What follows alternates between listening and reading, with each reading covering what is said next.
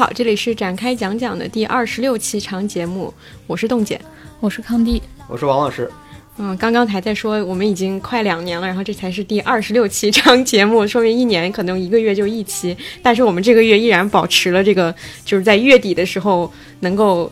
迅速的上两个东西的这个情况，我发现我们这个规律就是每个月初，然后把那个广播电视报录完之后，大家就会有一种心照不宣的沉默状态，大概沉默个两周，然后再就开始焦虑，然后这个月发现没有长节目就开始找选题，都是这样的一个状态。我觉得我们的更新速度完全建立在东亚影视圈的这个优秀作品的产出的效率上。对，就是你的意思是我们如果不更新，就说明最近没什么可看的，对吧？对对对，你看韩国韩剧已经。已经退出我们的这个讨论范围内很久了，对，已经太久没有给我们提供新鲜的选题了。好，然后我们这周聊的这个剧呢，其实我们一开始本来差一点聊一个别的剧，就是那个剧可能会更好一些。但是我会发现，我们后来会发现说，可能更好的东西，它正因为它相对比较完整了，所以我们可能能讨论的空间和延展的空间没有那么大。我们这期聊的是一个国产剧，然后它可能未必有那么那么那么好，但是它可能能给我们带来一些新的，就是想象的一些空间啊，或者说去讨论一些延展的话题。然后这一期我们聊的这个国产剧叫《玉》。次小五座，可能有很多听众也通过我们的微博发现我们都在看这个东西。我发现大家都能猜到我们要聊什么了。然后这个剧的话，嗯，它现在豆瓣评分是八点四，呃，也是一个很黑马的一个剧。在开播之前，没有什么人知道它，也没有什么人看好它。呃，现在是三十六集，它超前点播已经播完了，每集大概就是四十分钟，是一个古装剧嘛。然后。开播之前应该就只有，就是这个女主角她以前演过那个《大宋少年志》里面那个小景，就只有这部分的可能喜欢看古装剧的剧粉会知道说，哎，小景演了一个新剧，我想去看一下。但没有想到她播出来，可能就是我观察应该就是播到前几集。的时候就已经有人在讨论说，哎，这个剧还挺良心的，然后怎么怎么样，还挺惊喜的。然后我们今天就是其实，嗯，这部剧涉及的部分不会特别多，所以如果你没有看过这部剧的话，其实也不会有太大的影响。我觉得可能你也你可以直接从第二部分开始听，因为我们第一部分大概就是会聊这个剧嘛，然后第二部分我们要聊的可能就是延展了去聊说，因为这个剧让我们觉得比较有新意的地方，就是或者说引发我们思考的就是这个剧里的男主角的这个人设，就是我们第二部分可能就会去聊。聊一些影视作品里面的男性形象，包括他其中可能投射的一些女性观众的一些期待啊等等这种。然后第三部分是一个外延环节，虽然也不知道能演什么，然后就是大概很明确会演近期的热点新闻。好的，然后大概就是这样的一个结构。所以你如果没有看过这部剧的话，你可以从第二部分开始听；如果你看过的话，肯定会更好一点。我们可以先大概聊一下，就是是什么时候开始看的，怎么注意到的这个剧，以及他最开始的一个感受是什么。王老师，我忘了一开始怎么注意到的，是。是是，冻姐发微博的吗？电视剧博主提醒你该看了，对，他可能他提醒我看了，然后我就去看了。我觉得，呃，我觉得跟感受跟很多人很相似。一开始看感受他会觉得啊，这个人真的很有礼貌，就是你很少在电视剧里面看到一个这么礼貌的人。我我会感觉到。呃，舒服是因为我觉得在现实生活里，尤其是每天你面对舆论场里面，其实没有这样的人。嗯，然后你下了班，你你你不看微博，你发现一个非常舒服的电电视剧，就是里面的人是客气的、礼貌的、是很温柔的，说话方式是一种呃有理有节的方式，是吧？尤其相对之前的一些国产电视剧，就是都在频繁内卷的这种大背景下，你会觉得啊，看个电视剧还挺开心的。其实就是这样的一个挺简单的一个事儿。嗯，然后之前。中间有，我就发现男主角他有个挺大的特点，是让我最后有点触动，就是他一直在道歉，就他一直在说对不起，这是我觉得以前没有看到过的，因为以前好像都是那种所谓霸道总裁式的，他认为所有的男性魅力就建立在我很怎么样的对待你，是吧？然后这个男主完全是一个相反的，就是他会为自己一些，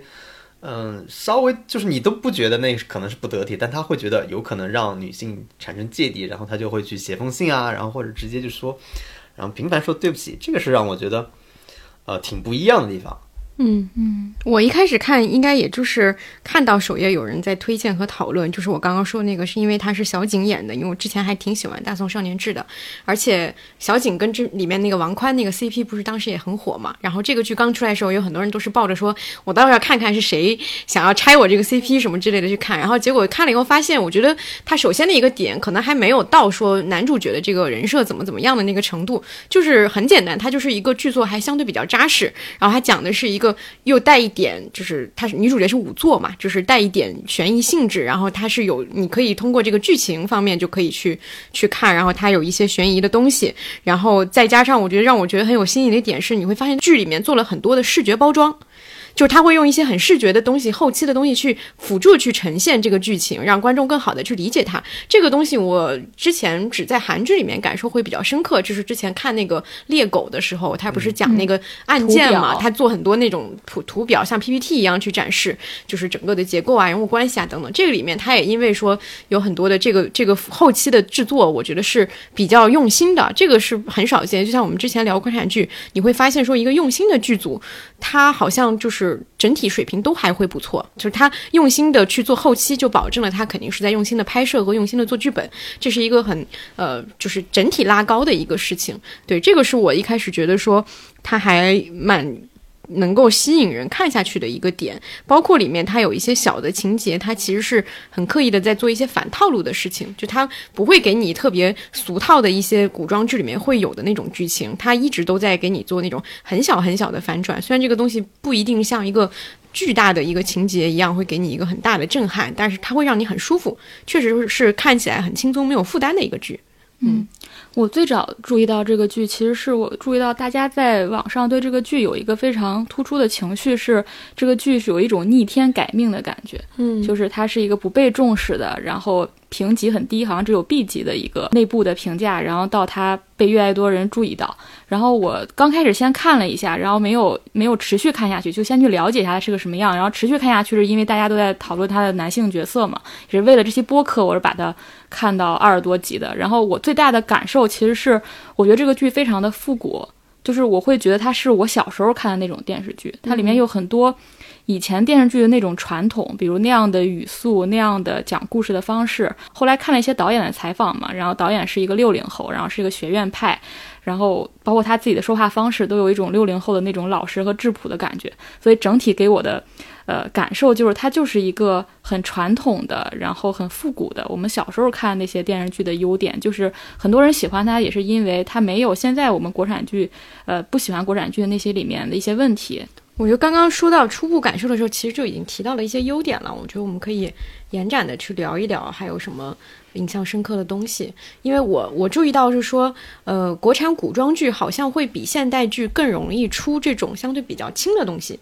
就是它是一个比较呃没有什么特别宏大的一个主题表达，或者说因为正因为它跟现在我们的生活离得特别远，所以它在里面能够塞很多现代意识进去，就包括像之前的陈芊芊，包括像赘婿里面的一些东西，它反而是在古装剧里面做了一些很现代、很当下、很流行的一个表达。这个我觉得是是可能是古装剧反而是它的一个优势，就是因为你的限制会更少了嘛，大家不会觉得说我看这个剧的时候，我会强烈的要求你跟我的现实是要贴合的很紧的，我要要既要要求你贴合的很紧，又要求你有新的表达。现代剧现代的这个题材的都市剧其实会有这种束缚，但古装剧里面大家对它的天然的预设会少一些，所以你能够做一些很很轻很轻的尝试，或者说是一些很不一样的一个东西。呃，这个剧我觉得里面还有一个我在。在情节上或者设置上的一个特点，就是你会发现它其实不太像那种传统的探案剧，它不是主角去主动的去挖掘一个线索，它前面大部分情节都是别人给了主角一个东西，主角就顺着往前走，而他这种顺着往前走当然是有意识的啊，但是他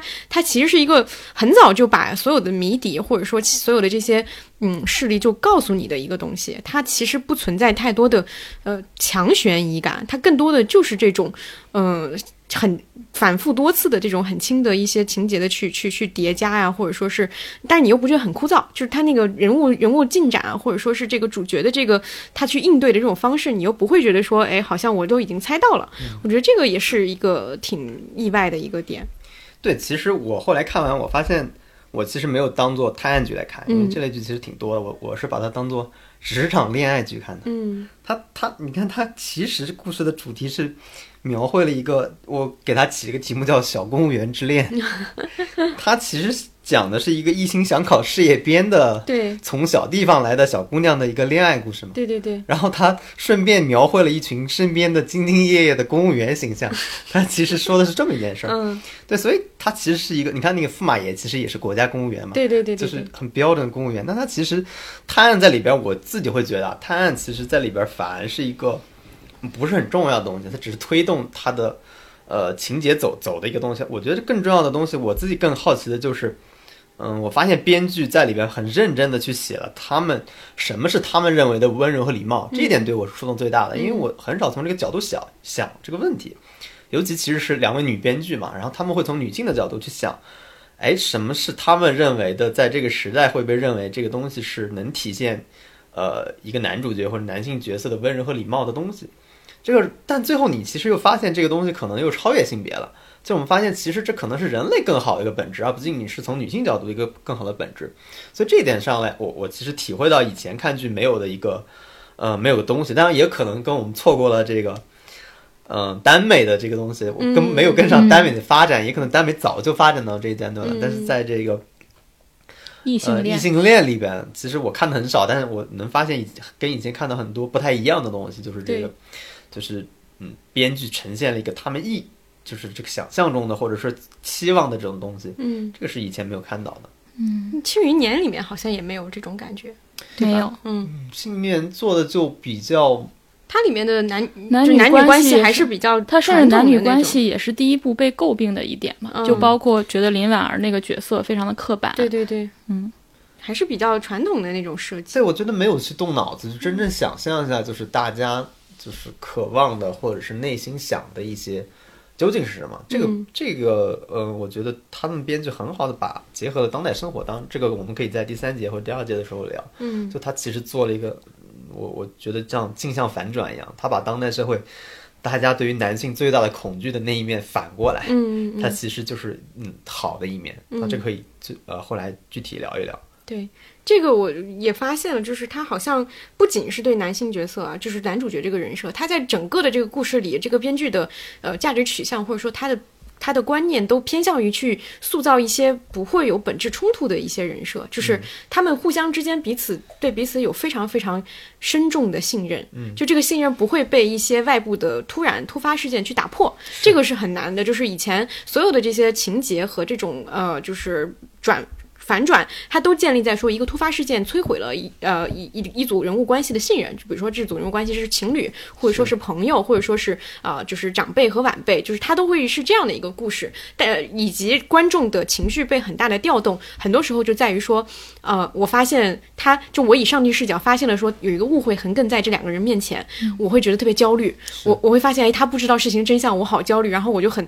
很呕血，然后可能这里面还有一个很坏的一个角色在在里面推波助澜，就观众就情绪被大大调动。但是在这个故事里面不存在这样的情节，他就算有发生。就这种误会，然后这个主角会马上把它解开，马上说我对他完全没有任何的不信任，你相信我，就是每次都是告诉别人你信任我，你信任我。这个故事，这个故事有点像那个，就团建的时候会做那个信任测验，你知道吗？就是往后倒的时候一定看看有没有人会接住你。他这个故事里所有人都是非常相信一定会有人接住我的这个东西。而且你能看出来是编剧非常有意识在做这件事儿，嗯，就是就他们吵架不隔夜的，对，就当天一定要把这个事儿解决掉。所以，我们之所以我觉得聊这部剧的一个很重要的原因，就是后来就是，你想原来看那个阅读浪漫小说那本那本书，就是那本书里就说了，浪漫小说之所以描绘平和、稳定和安逸，就是因为现实生活中的争吵和不不安定的东西太多了，嗯所以大家就会享受这种所谓的稳定的状态，人和人之间有信任的状态。这也是我觉得为什么大家会觉得这个东西，啊、三观正也好，让人看得舒服也好，有礼貌也好，就是我觉得就是现在这个社会所缺失的东西，就是我们每天日常的生活里没有的东西。嗯我们在互相撕逼、攻击，然后在这种语言的恶劣程度上已经走得非常非常远了。嗯这个剧稍微拉回来一点，人就就你会觉得非常非常舒服，其实嗯就是这样。对。而且里面有很多的什么歌控、妹控，对。各种，然后给感觉就是里面所有人是爱所有人的，然后嗯每个人都以爱他人为己任。对，就是我觉得特别突出的特点，就是我来这里就是为了爱别人的，觉得这个是很吸引我的。而且我觉得它它里面有，即使它不是一个探案剧嘛，但但它探案那条线，我觉得它也没有做的那么的一目了然，就是你已经失去了兴趣，或者说你已经完全猜到了故事的发展方向。是。呃，我觉得它也遏制了很多套路的发育嘛，包括你刚才说到的那种，就是朋友没有隔夜仇啊，让大家不会被误会左右关系啊等等。尤其是我特别喜欢就是第二十一集，它第二十一集给我一种非常一气呵成的感觉，到最后它跟整个的片尾 BGM，然后有一个配合，然后就有点像当年看《沉默的真相》，我记得他们非常喜欢做这种呃。因为到最后你那个 BGM 一起，相当于你的情绪被再次调动起来，嗯然后整个跟这一集有一个互动。而且这个剧里面我非常喜欢，就是这里面没有一个女性角色你想骂她，嗯就是不管是恶毒女二还是那种传统的使绊子女性角色，在里面好像都是没有都是没有，都是消失的。我觉得这种特别好，因为你会发现以前的电视剧里面总有一个女性会成为所有人的靶子，然后所有弹幕都在呃发泄对女性的不管是苛责呀、还是二度的审查呀，就是每次有时候你看弹幕，你就会觉得是一个艳女到大爆发，就这个人其实也没有做什么，但他一个肢体动作就会引起很多人的解读。但在这部剧里面，你就觉得不仅是里面的人是爱他人，以爱他人为己任，观众好像也是非常宽容的，就是大家也被那种气氛感染到，所以你也会对里面的角色也好啊、呃除了部分像楚河那样的角色啊，大部分角色你是对他非常宽容的。嗯然后包括其实刚才我们提到说，它里面有一些很现代的表达，或者什么女树立一些女性形象嘛，大家各种又有一些截图嘛，说什么女性女子保护女子是天经地义啊什么之类。但是我会觉得这句话出现一点都不突兀，嗯然后它并不是那种有很多剧，它是你能很明显感受到它在迎合潮流去写这些台词，会让你觉得很刻意。但是这个里面就是它是在一个很微不足道的地方，然后那个话也并没有让你觉得它是一个多关键的地方，它就流露出来了。其实我我觉得这个是你是你是因为热点加进去的，还是说你很顺畅的做出这个表达，也是观众能非常明显地就发现的。嗯，然后对，然后刚才不是提到说女性的，就是两个编剧都是可能是比较年轻的女孩儿吧，然后再加上这个呃六零后的这个导演，我觉得他碰撞出了一些很有意思的东西，比如说里面有一些是年轻女性才能想到的，比如说对男男性形象的一个再再塑造，但是他的影像其实是。很学院派的，包括他怎么用烛火呀什么的，我觉得这种新新老搭配还挺有意思的。我看一个导演采访里面，他说他看到两个男主角抱在一起，然后那个编剧就现场欢呼了嘛，然后他自己并不能 get get 到那个为什么大家都很兴奋，但是他觉得啊，既然这个效果效果不错，我就放进去了。然后嗯，包括还有之前好像你你转到群里有说那个台词修改的问题，就是这种新老的碰撞，我觉得嗯。各自发挥了各自的优势，嗯啊，然后我觉得这是他的一个挺突出的优点。嗯，对，说那个台词那个我确实挺惊讶的，就是他说的意思就是很多人可能看前几集都能够发现说他的那个台词人物和口型型是对不上的，就有很多人说哎这是怎么回事？因为按照我们往常的惯例去猜测，一般这种情况都是经过了删改嘛，但是这个真实情况不是这样的。导演的意思就是说有很多台词是现场编剧写完之后，他其实觉得那个台词不太对，但是呢编剧很坚持自己的意见，所以他们拍的时候是按照编剧的那一版台词去写去拍的，但是拍完之后效果哎发现说呃好像确实不对，然后所以就又通过后期配音去把那个台词给改掉了。就是这个，我觉得这个细节说明了一种。一种很难得的一种开放性，就是你在现场居然能够去，就是在这么紧张的一个剧组现场，你居然能够去允许去编剧去做一些试错，就这个试错成本，导演觉得说是可以承担的。我们通过这种试错，我们去进行一些成长，一一些就是在这个过程里面去学习的一个过程，这个是很难想象的一件事情。然后我觉得阿康刚刚说那个，就是观众对于这里面，因为这里面的人物没有太多的就是激烈的那种极端性，所以观众也就变得很宽容。其实，在楚河这个人物身上也有体现，就一开始他出来做了一些蠢事的时候，大家其实都是有点不满的，但是后来很快的，而且会有人来辩解，对就是很快地你不要这样子说，对，很又有人辩解说啊，楚河就作为楚河他本人，他去做出这些事情也没有什么错。对对对就是大家其实又在换位思考，觉得说我如果是楚河，我是一个在在那个黔州地方的一个小仵作，然后我的我的妹妹或者说我这个其实并没有血缘关系的，我很喜欢的妹妹，然后有一个人要怎么她，然后我肯定心里也是会这样做的，就做这些事情也是可理解的。就是确实大家又因为这种不会吵架的这个东西，以及编剧有意的后来又把它拉回来一点，所以大家也会觉得说我啊，我可以尝试着去理解一个我可能平时很难去理解的一个配配角人物，这个确实也是，嗯，感觉是整个剧的氛围去带来的一个东西。我们刚刚聊了一些这个剧可能给我们带来惊喜的地方啊，但是呃，它整个其实这个剧目前它表现比较好的就是一个是豆瓣评分，我看关注到，另外一个是哦，说一个信息，它的豆瓣评分比小舍得要多。就是评分的人比小舍得要多，就是因为我觉得小舍得可能很多是电视是观众，是是是大家就就是在对着央八看。对对对对对，就是呃，一个是这个，然后另外一个是我发现它引发的就是微博上的讨论啊，B 站上的剪辑很多，嗯啊，这是两个它比较。特别的一个地方，然后呃，但是它也没有能够特别的出圈，成为一个爆款。我觉得对标可以对标陈芊芊那时候的那个情况，就陈芊芊当时也是因为最开始还觉得大家有新意，然后一越追越追，一个是捧红了赵露思嘛，一个就是整个的剧都还算是比较表现的比较好。但是这个剧到目前为止就没有这个趋势，我觉得一个原因就是男女主角的演技或者说他们这种人格魅力还是差一点，就是他不会有一个特别明确的一个标签出来，让大家觉得说哦，这个人是我没见过。它还是一个相对整体都比较平均的一个东西。然后，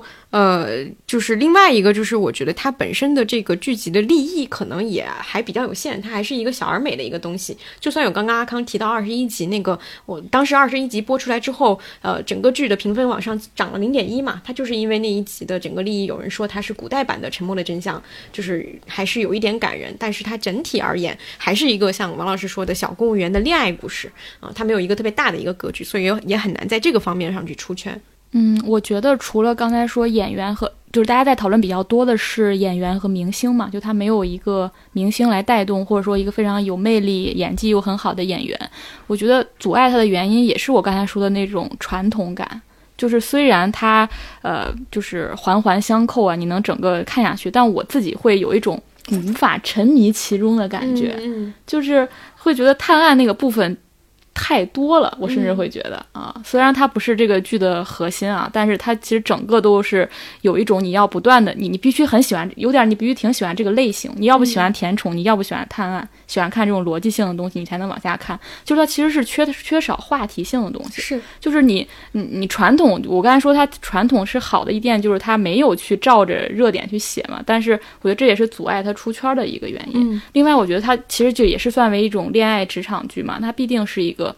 很狭小的范围。我觉得大家最关心的一定要不是跟话题相关，要不跟民生相关的嗯东西。对而且我觉得刚刚康妮说那个也很对，就是你会发现我我我大概是看到十几集的时候有那个感觉，就是因为这几个人的人物都特别的自洽，就是他们没有太多关于自身成长的困惑，他们更多的是身份的困惑，比如说我是谁，我到底我爹是我想做什么？对我嗯。想做什么，我能不能实现我的梦想，他大部分是这样的一个困惑，他没有关于人物自自我的困惑，以至于他们这几个年轻的人，其实他们之间没有能够形成一个非常紧密的一个关系，他们都是你好我好，我爱你你也爱我，他们是一群已经人格健全、健全的成长人，对，已经成长完成了，嗯。嗯，因为包括像后面他其实我跟那个我跟一个朋友有讨论过说，他后面不是有那个给那个呃萧景离和那个冷月赐婚嘛，就是当时那个其实那五个人那三个人的三角关系，你其实可以玩一个猜老公的游戏，就是你其实是可以在里面更玩一玩起来一些的，但是他很快，因为他设定的就是说冷月对于那个呃男二号叫什么来着？景逸啊，哪位对景逸，他们俩就是就是双箭头，所以我不会对另外一个人又怎么怎么样，所以这个东西就很快的就过去了，就是他没有任何往里去挖掘这几个人互相之间啊，或者说他们自己的一些困惑啊，这这都做的或者为什么这两个人能在一起，这两个人能在一起呢？对对对对对。他一定是性格上或者他们的价值观啊各方面有一个特别自洽的地方，但他这里面呈现就是结果，对对对就我们互相看上了，没嗯有去更深层次的展现为什么他们选择了彼此。是是，所以它整个看起来就是缺点那个深度的意思嘛，嗯，它只有一些表面的一些趣味，它没有那个深层的人物的意思，嗯。马老师有什么补充吗？这其实就是你们说的这个，因为它的好处其实就是它的坏处啊。嗯，对我也是这个感觉。它的好处就是人物过度自洽了，那不就是没有人物弧光了吗？对，人物弧光没有了，人物不就不成长了？不成长就没有戏剧性了。它其实把所有的戏剧性全消灭了，嗯就是给人一个超稳定结构，就是嗯不会有误会，因为误会才会带来那个张力呀、一一般来说，都是这种所谓的这种剧都是有误会来，当然也是非常传统了，但他现在其实已经把误会消消灭了，因为经频繁道歉，因为不断的去沟通理解，然后爱情上又很果决，不存在暧昧的空间，对，所以也不存在什么男二对呃对女一的这种东西，所以非常非常果断，所以这条线也消灭了。嗯，那它呈现出来就是一个超稳定结构，呃，你的到最后的可能的问题就是只能看男女男男一和女一这种，最后他们到一个什么样的步骤啊，就是是什么样是牵手了没牵手，抱了没抱，有没接吻，你只有这种期待了，你其实没有对，呃，其他要不你期待那个案件的那个发展也对，行。就是阴谋。总之是，但其实你看这个的人对这个案件也没有什么期待，我发现就是，反正他就是一个，反而很多人说是搞事业搞太多了嘛，就是不搞不搞爱情嘛，就是一直在搞事业。对对，所以我觉得这是一个确实是一个矛盾的地方，就是你把那些不好的东西或者大家都剪觉得。很套路的东西已经全删掉了，对，但那个东西反而会带来。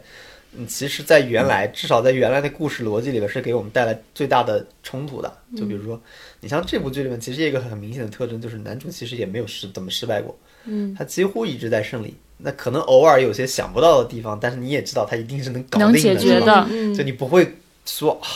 你会担心他有没有可能会会遭遇到什么结果，嗯，然后你会为他心痛，连这种空间都不存在。对，我觉得观众整个在这个看剧的过程中都太安全了，嗯，太稳定了，就是你不会受到任何的伤害。就是情绪上你也不会受到，你不会今天为田雨岚打抱不平或者怎么样啊，不会今天担心那个你最多的担心就是这两个人怎么还不表白，或者这两个怎么，然后他们又很快就表白，就是很快就能满足你，你刚有一个期待，然后下一步就实现了。对对对，是，就是看这部剧你不会生任何气，嗯。哪怕配角，哪怕反面角色都是可爱、嗯，可爱萌型的。这里边的反派角色，只是粘个粘个胡子就很好笑。是的，嗯，那我们 然后反派角色每天就说这个下属不得力，但下次依然会重用他。而且他们每次讨论剧情的时候，都有一种 还请公公明示，就是一定要解释给观众啊，这个事情是怎么回事儿。然后他们两个人那个对话就非常的喜剧，就是天天都有一种这种感觉。然后那皇上天天就在那儿假装在那儿做一些手工沙盘不对，哎沙盘那个推演，沙盘爱好者。对。好，我们我觉得剧集本身差不多就这些吧，因为它确实是一个像刚刚说的，它的优点也挺明显的，但是它也同时限制了它的一些东西。然后我们第二部分可能会比较多的就是讨论这个男性形象给我们带来的一些启发。我们可以先从就是这个剧的男主角就萧景瑜这个人物，刚刚王老师也有提到了他有一些特别大的一些特点，我觉得可以先就是拿出来讨论一下。王老师可以先说，就是刚才也说了，其实我对这部剧最最感兴趣的地方，就是想看编剧怎么去描绘他心目中的这种所谓温柔和礼貌的嘛。嗯然后你能发现，他们呃我自己觉得他们非常刻意设计了几个动作，我自己还命名了，就第一个叫做递东西叙事，就这个这个剧里面非常多的开始各种递东西。第二个叫做扶手臂叙事，这个剧里面哦频繁的扶手臂递东西是什么？就是你能发现这两个人人物人物关系，他他怎么样去理解礼貌和温柔，就是递东西。嗯，所以你看一开始他们递东西，首先他们不接触的，很谨慎的。比如一开始那个女主角递给男主角的时候是双手的，然后男主递给女主是单手的，但是到某一个阶段的时候就发生变化了，就呃突然之间这个呃。有一次，男主觉得我忘了什么剧情了，觉得我应该跟他的关系近近一点，他突然也双手去递了，然后最后他们俩互相又单手递了，就这里面的设计特别多，就是 就像敬语和用评语那对，个就是我们俩又变熟了，所以我们可以单手开始跟你说这些东西了。这个其实特别特别多。然后还有一个情节我印象很深，就是那个男主有那个幽闭恐惧症嘛，嗯，就一般的剧情里边不都是女主拿一个手帕上来就给他擦了吗？这个剧没有，这个剧直接他又双手把那那个手帕递给他。就你能发现，这个编剧在设计这些动作的时候，都是一种非常克制的、特别小的，就是细微的动作。就原来我们去看那个所谓霸道总裁剧，要么就壁咚是吧？嗯，要么就是一种非常夸张的姿势不知道，要么就接到女主角，要么就是三百六十度旋转，怎么样去、去弄？这个剧里面的所有动作就跟语言一样，非常轻微克制，有礼貌。就是他从动作上，他他怎么想去体现这个有礼貌？我觉得这个动作就是非常很典型的一个动作。另外一个典型动作就是扶手臂，就就你能发现这部剧里面有超多扶手臂和抓手腕的情节，嗯就是比如说呃，是因为他们前面总要模拟那个场景，对，那个也是。然后比如说几次下跪，他怎么扶的？就是他他会在手的，就是你整个胳膊的不同的部位走一遍。他先会有扶手臂，然后他那次情情急之下抓了手腕，然后他们会拉钩，然后遇到危险牵手，然后那个还有一种拉手臂，就是不是那种情急之下的拉手臂，是那种我看那个有人说那个叫女婿拉，女婿拉，就说你不要走的那种拉的意思，哦就是那种拉。对，然后还有一次就是见皇上觉得你这个赶紧起来，就是就是把把把那个女主角拉起来的那种扶手臂，每个都不一样，就是你能看出。我觉得演员一定是受到了某种那就编剧编剧的提示，说某某就在某个拉手臂的过程中，你应该轻一点或者重一点，就你能看出来，因为我很认真看了，就是有可能剧本上这是这边就写动作描写或者我觉得是很细微的，导，也有可嗯能是导演对，甚至有一场戏拉手臂、转手腕和牵手是合在一块儿了，就拉了手臂，然后转手腕、牵手，然后你就发现这种细微的小动作特别多。然后最后，其实刚才也提到，就是啊、好像是现场那些策划给导演出的主主意，就导演问最最后是捏下巴还是拍肩膀，嗯就那些人都说捏下巴，就最后你能发现他们俩一个捏下巴，一个捏脸。就这种小动作、细碎的小动作，在整个剧里面特别特别多，但整个剧里边你就看不到那种大动作，当然也有那种抱住了，但是它不在日常生活里边，就好像有那种，呃，比如说和尚救救上来的，或者是模模拟那个犯罪场面的时候会有，但是其实你大量的日常生活里边这种细碎的东西特别特别多，所以我觉得这个是挺不一样的一个，就是就你能感觉到用这个动作能够体现到所谓编剧认为的礼貌，所以编剧认到可能。他会觉得，我猜想他会觉得男性的某些夸张动作是可能带来危险的，或者是带来一种让人恐惧的东西的。嗯，就壁咚，我觉得这个其实就是一个不超级对超级直接打破了你的一个安全边界。对，就好像大街上是吧？前两天那个大街上突然有人被求，就是求婚啊，或者是求求嗯加微信什么的，就是那种感觉。好像在现代社会，这种东西其实已经不太被接受了。对，大家可能更想要有一种安全边界的，有一种界限的，非常清楚的，我们一步一步来的。对、嗯对，这种东西，然后可能这种。抓臂膀到握手腕到牵手，就是一步一步这种嗯慢慢推进，可能是更适合现代人的或者现代女性观众的一种，呃，对于男性的要求吧。对，嗯我觉得这个是，其实这个是一个挺不一样的地方。嗯那我就说我喜欢的地方吧，嗯就是我会觉得，呃，我一般我喜欢的地方，通常是我做不到的地方。嗯我会觉得他，呃，除了我们之前说的他那种礼貌啊，各种，我觉得他有一个特别突出的特点是，他从不埋怨别人，嗯，就是他从来不对别人说你怎么这样，你你怎么错了。就是我当时刚开始没有特别 get 到这个男主，我是看到第六集的时候，我才理解你们两位在当时的很非常汹涌的表达，就是那个守门人就是放过了那个放过了一个很重要的线索，嗯然后他没有一句苛责或者处罚，他只是说事发突然，怪不得你，日后盘查再小心就行了。就是我觉得这比这不不是一种简单的同理心，就不是说同理心才这样子，就是我觉得不埋怨别人是一种。特别高级的体面，嗯一般人很难做到，因为你那个情绪是非常及时出出来了，然后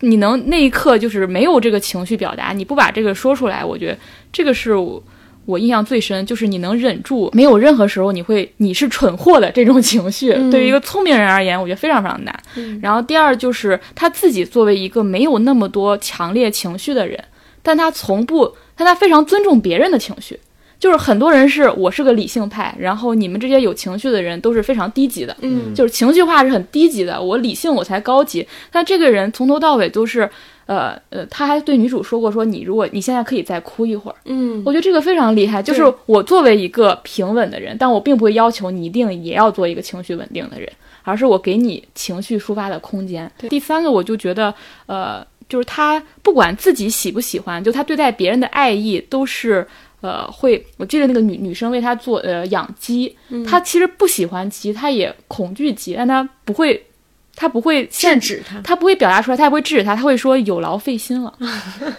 我觉得这已经超越了礼貌，对，就是他对待别人的爱意是，呃，他能理解到那个是在表达爱意，嗯。他不会先想到自己是不是干扰到我，我的我的态度是什么。嗯。四狗喜欢的地方是他对所有人都好，嗯。他不是对女主好。我特别讨厌那种，可以举个场景，就比如说你跟你的好朋友一对情侣一起聚餐，然后这会儿呃上来了一，比如说上来了一杯大家都想喝的酒，他就会把那杯酒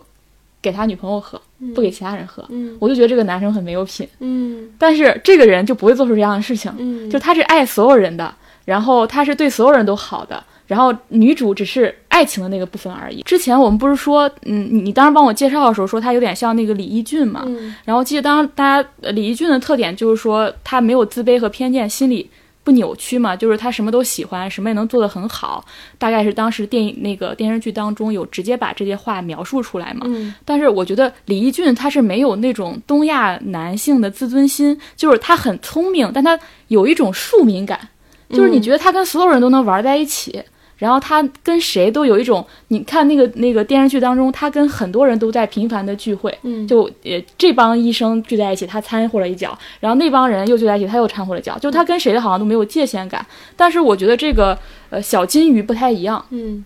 他不是没有自尊心，没有东亚自尊心，他是没有那种自得，嗯。就是我觉得每个人心里都会这个事儿我做完了，我很自得，就是你要按压住那种自得，但在这个人身上我看不到他那种洋洋得意的任何的痕迹，然后他也没有扮猪吃老虎那个过程，我觉得扮猪吃老虎就是一种。非常典型的，我要表达我的自，他倒跟自尊心没什么关系，他要表达其实是我很我很得意，然后这个人整个呃呈现出来，他是一种贵族气质，他有种贵族气质，但他又并并不高人一等，我觉得他总能把那一份儿自得给忍下来。就是他做了一个很了不起的事儿之后，他并没有脸上，比如说嘴角 邪魅一笑，或者说他表现出来，哎，我很了不起，然后其他人不行。他整个人给我的感觉就是。呃，我我我很棒，但是我又没有觉得我很棒。我知道我很棒，但是我就仅到这儿而已。，对对，就是就这种，就是有效的遏制住了自己的自得。嗯我觉得这个是非常非常难的，因为每个人都会有一种，呃，当自己表现很好的时候，会真的会脸上会露出不一样的表情。对对对对但这个人就是你注意不到你的那种表情。嗯、是，的，这是我特别喜欢他的地方。我发现我特别喜欢他的地方，通常我都觉得是非常难做到的地方，是就是嗯嗯，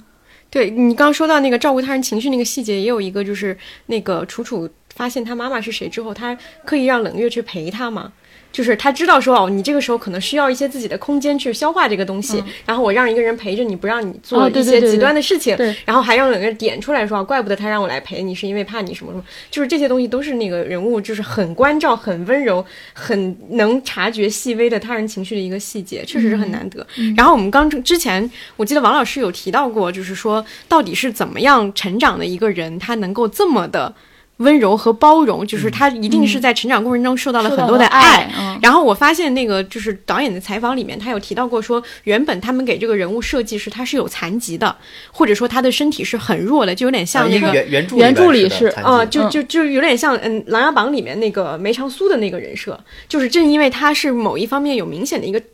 缺陷，所以说他身边的人从小到大都极端的呵护他，就是他可能是就是能解释一部分说这个人为什么就是他有这么。丰沛的一个爱的一个支持，所以以至于他长大以后也能也能把这个东西回馈给其他人，这可能是一个呃后后面他改了一些，所以没有那个什么的。不过整体而言，我觉得还是编剧整体把所有人都写成是这样的人，所以只是说他在这里面嗯比较突出，因为他是一个这里面的一个故事的一个核心，他更多的是要给予别人更多的理解、支持和呃就是包括去指示别人的下一步行动，他是一个安排者的角色，所以他在里面显得尤为的完美。然后，呃，还有一个就是当时我们我想到一个问题，就是他这种他这种没有任何就是就是很很接近完美的这种包容的这种形象，是不是特地的去讨好女性观众？我其实觉得不是，就是一个是还一个原因还是因为说，嗯。他整体的这所有的人物都有对彼此非常强的信念感，他信任感，他不是说单独是为了说我为了女性观众，所以我营造一个非常完美的男性形象，他可能是对整体的所谓对人类的那个完美的那个追求，只投射到了这个男主角身上而已。然后我会发现说，嗯，这个我看的时候就没有那种特别明显的说啊，这个这个男性形象写出来，我突然在某一瞬间就觉得说，哦，这肯定是个女编剧写的，好像没有这种感觉。但是我看之前举两个例子，就是我看到那个有一个韩剧的时候，我会明显的觉得说，呃，编剧一定是女编剧，然后她很刻意的是要描绘一个理性的男性形象是什么，就是那个没关系是爱情啊里面那个男主角张载烈，他跟女主角有提到过说，他就特别明显的提到过说，啊、就是他喜欢那种更复杂的人，就是他他说就是呃，因为太明快、纯粹、过分乐观的人，我觉得非常无聊。人只有了解人生的酸甜苦辣，才会变得成熟，恋爱才会有意思。只懂得甜味的人很没魅力。就这种话，我觉得就是一个女编剧说出来，女编剧加在一个男性形象上去说出来的话，是要讨好女性观众的。但是像这个人，就是萧景瑜这个人，我们之所以会觉得说他有时候好像已经好到超越了性别的界限，我觉得就是因为他。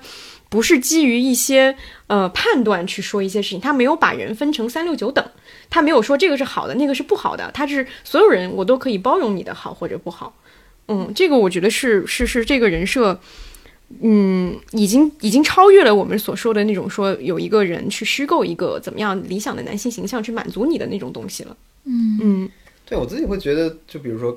接着刚才说，就是我觉得情绪在这部剧里面体现的很很明显。我看那个豆瓣热帖，我叫，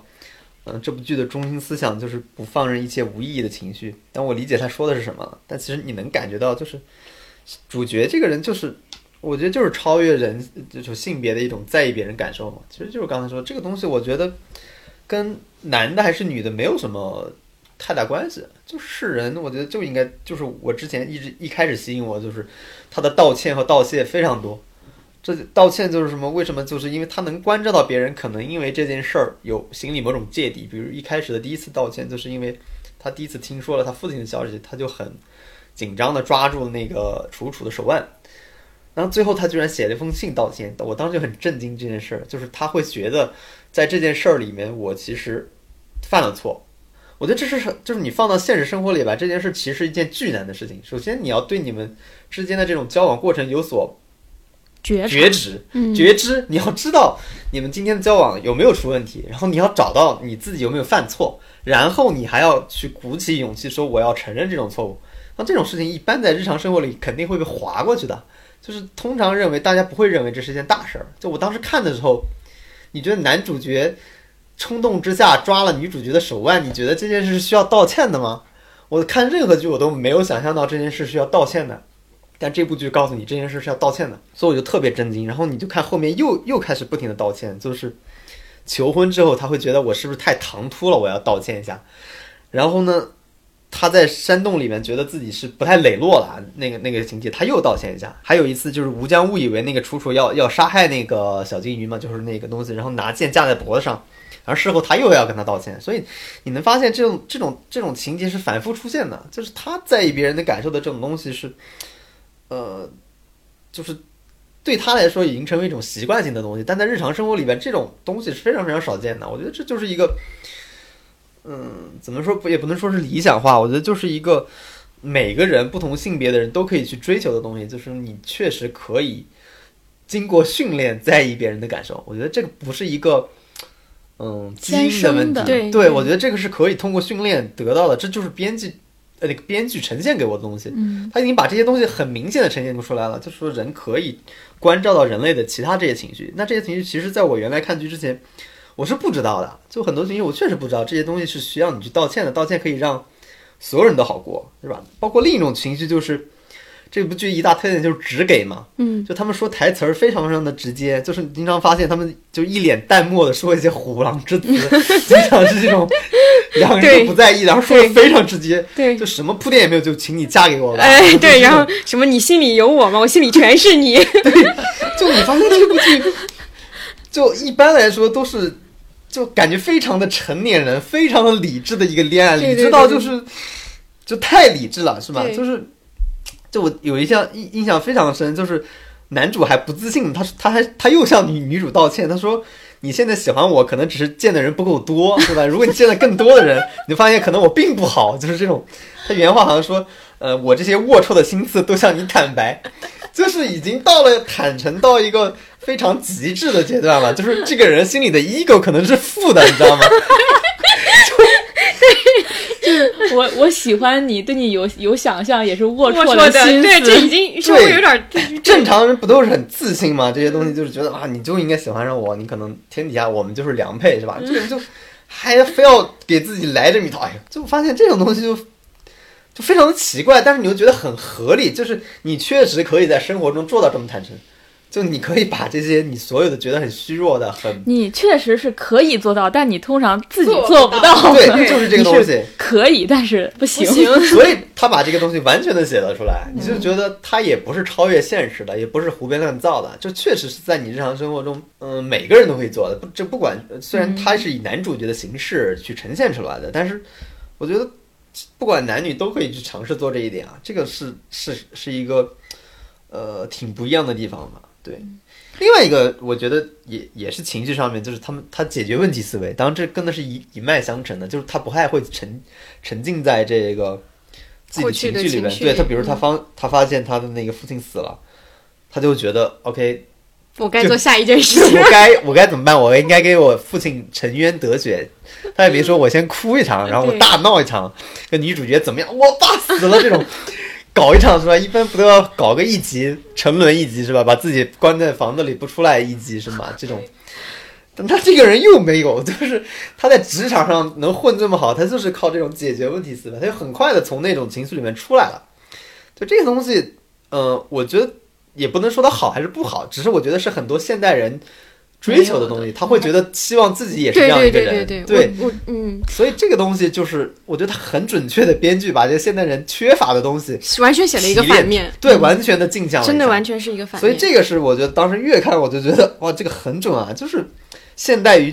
就是现代人对于情绪价值的这种苦恼，还有对于情绪稳定的这种追求，他完完全全给你一个答案，就是说这个人就是超稳定的，这个人就是一个你们想要的这种情绪情绪价值处理的非常好的一个模板，就是这么一个东西。嗯，对，就刚才说这些我都认同，但是我我有一个小的疑问，就是他对这个小金鱼这个形象的模拟，呃，不是描写，有多少是来自这种，比如说跟现实的完全的这种镜像相反，还是有一部分，比如说来自于对一种传统贵族气质的描摹？因为我觉得很多传统贵族气质，什么温润如玉的君子等等，也是某种对对对也是这样的一个形象。我觉得他可能他刚开始是参考是是是是我刚才说比较传统的方向，但后来他就加入了一些，比如说现代大家的情绪或什么的。我不知道有多少是这个部分，呃，有多少是这个部分。因为我印象很深，就是当时那个克克有转王老师那个微博嘛，他有提到说，这个男主要建立在他是一个绝对权力的人设，嗯就是。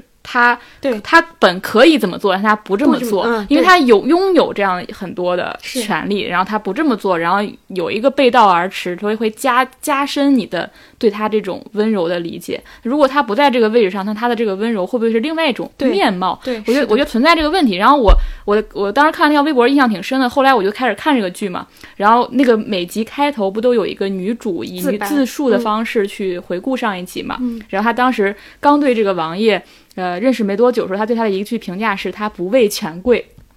然后你知道吗？当时弹幕就说，因为他就是权贵，我印象特别深。然后后来你发现这个剧好像有所认知，他有所认知说王爷是呃小金鱼，是因为这样一个位置，所以他可以表现出一种温文尔雅的一个贵呃这不是传统贵族吗？我要是有钱，我也善良。对，有有一点点这种感觉，但他会，他们自己会讨论，就剧中的角色会把他贵族这个身份，呃，权贵这个身份直接拿出来说。我觉得他们是意识到这一点，包括他会给这个男生写了非常多的平等意识，就是并不会没有任何的阶层和权力的那个形象。然后我记得他们几个老师是老师和那个景逸的父亲在一起讨论说，那个小金鱼应该意识到他自己是权贵，他应该时时刻刻知道自己是权贵。知道自己是既得利益者，对，它里面两个老师有直接在讨论他这个权贵身份，我当时觉得很妙啊，就是观众可能在几集之前，然后没有意识到这一点。对，嗯然后就是比如说在弹幕当中已经有点逆反之心的时候，然后他马上给你扑灭他马上给你扑灭了这一点，他告诉你说这就是他的身份，然后他老师甚至希望他能意识到自己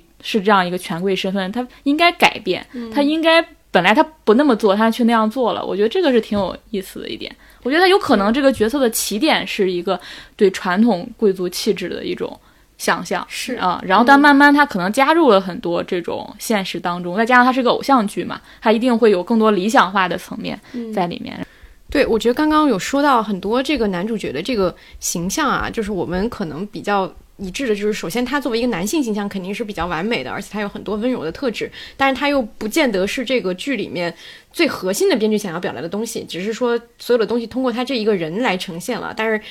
我觉得一个原因就是因为现在大家，尤其是女性观众啊，对于这个剧集里面的男性形象，他其实是投射了更多的期待的。因为也有很多人在讨论说，哎，其实女主角也是一个很好的人，可能我们对她的那个表达的欲望就没有那么强烈，不是说她不够好，而是说我们可能在她身上看到太多的是，好像觉得是本身现实里面有可能存在的一个形象，但是男主角可能反而是一个很难去。就就是其实就是物以稀为贵。哎，对，有一种这种感觉，所以我觉得我们也可以讨论一下，就是说，呃，一直以来，尤其是这种题材、这种偏偶像的，或者说是这种言情的题材里面，男性形象的演变到底是经历一个什么样的过程？然后我我觉得我我先可以说一个，就是我之前看了一个，就是以韩剧为例子，就是因为韩剧里的男性形象大家能想起来的有很多很多嘛，然后可以以那个作为一个例子，就是看到说，嗯，最开始的时候，其实那个男性形象是一个类似于白马王子的形象，他一出来就是要拯救你，然后女性观众也是非常想要被被他拯救，他是一个童话式的完美的形象，无论是从他的社会地位上，还是他整个的这个人物品性上，就是都是一个社会标准意义上的成功人士。但是他的这个就是呃行为，或者说是他去攻略这个女主角的这个动作，未必是像刚刚王老师提到的那么。礼有礼貌的，就是文质彬彬的那样一个形象，他更多采取的是一种比较偏侵略性的一个东西，但他这种侵略性反而会给女性角色一种安全感，包括说我们所去想的想到的一些很传统的英雄救美的桥段，很传统的一些这种他去拯救你的这个桥段，其实它都是反而给就是女性就是。假象的是，假想的是，我现在处在一个危急的状况当中，我就需要有人给我提供的安全感，就是把我从这个危急危急的状态里面拯救出去。这是一个仰视的一个态度，就是我对于这个男性角色，我希望我是仰视他的，他是来拯救我的。这是最早期的这样一个一个版本。然后后来的话，会发现说，嗯，他其实在人物形象上也会有一些变化。早期的那个人可能就是通常都是穿着西装啊，一个财阀公子啊，就是类似这样的形象。后来有一个阶段，韩剧开始出现花美男。就是他开始出现说，对于自己外貌着装更在意的一个男性，他其实有一点偏女性特质了。就裴勇俊那种算吗？呃，我觉得算吧。就是就是呃，更当然更典型的是那个张根硕他们那一代，就是那个时候的那种所谓的花美男，就是我对于自己的外貌，我对于自己的打扮开始更在意了。我我我开始就是或者说我是一个在某一些方面有一个缺陷的男男性形象，包括不管是有一些那个时间段，我记得很多的韩剧就是男主角一开始是一个相对负面的一个形象，包括我。记得呃有有一个剧叫那个陷入纯情，一上来那个男主角就是一个很没有那个同理心，然后非常冷血的一个就是一个总裁的一个形象，然后他会要通过女主角教给他什么样是温柔，什么样是呃正常的善良，就是这个过程，然后这个过程其实就是。其实就是一个平视的一个过一个一个阶段了，就是男性就是他逐渐的从一个领引领者的角度变成一个呃我们互相学习的一个一个过程，就是女性是企图要去改造男性的，包括你去想象有一个有一个题材叫契约恋爱，就是契约是什么意思？契约就是我们双方是对等的，我们是去交换一些东西。契约恋爱就是代表着就是他推翻了以前那种就是我必须要仰视你，你是来拯救我的那个东西，这可能是第二个阶段。包括我之前有想到的就是说呃。呃，就是国内有有有有一个阶段，也是你会期待这个男性他是能够去辨别说什么样的女性是好的，什么样的女性是不好的。就是我会期待你要更更能理解女性的这个价值体系的这个判断了，也是我觉得也是属于有一点像了，你就开始对他有一个比较那个呃比较比较明确的一个期待了。然后我我看到一个。比较有意思的一个点是，这种题材里面，他大部分的这个男性，他最开始的时候会有一个所谓的叫无望的恋人的一个一个形象，就是我有一个初恋情人，然后这个人给交给了我很多东西，但是我对他有一个近乎幻想式的一个期待，然后这个时候会出现身边一个很近距离很近的一个女性，然后她才会会交给我人生当中最。最真实、最重要的那一刻，就是他会告诉我说，在真实的互动当中，我的男性自尊到底是怎么样具体去建立的。然后，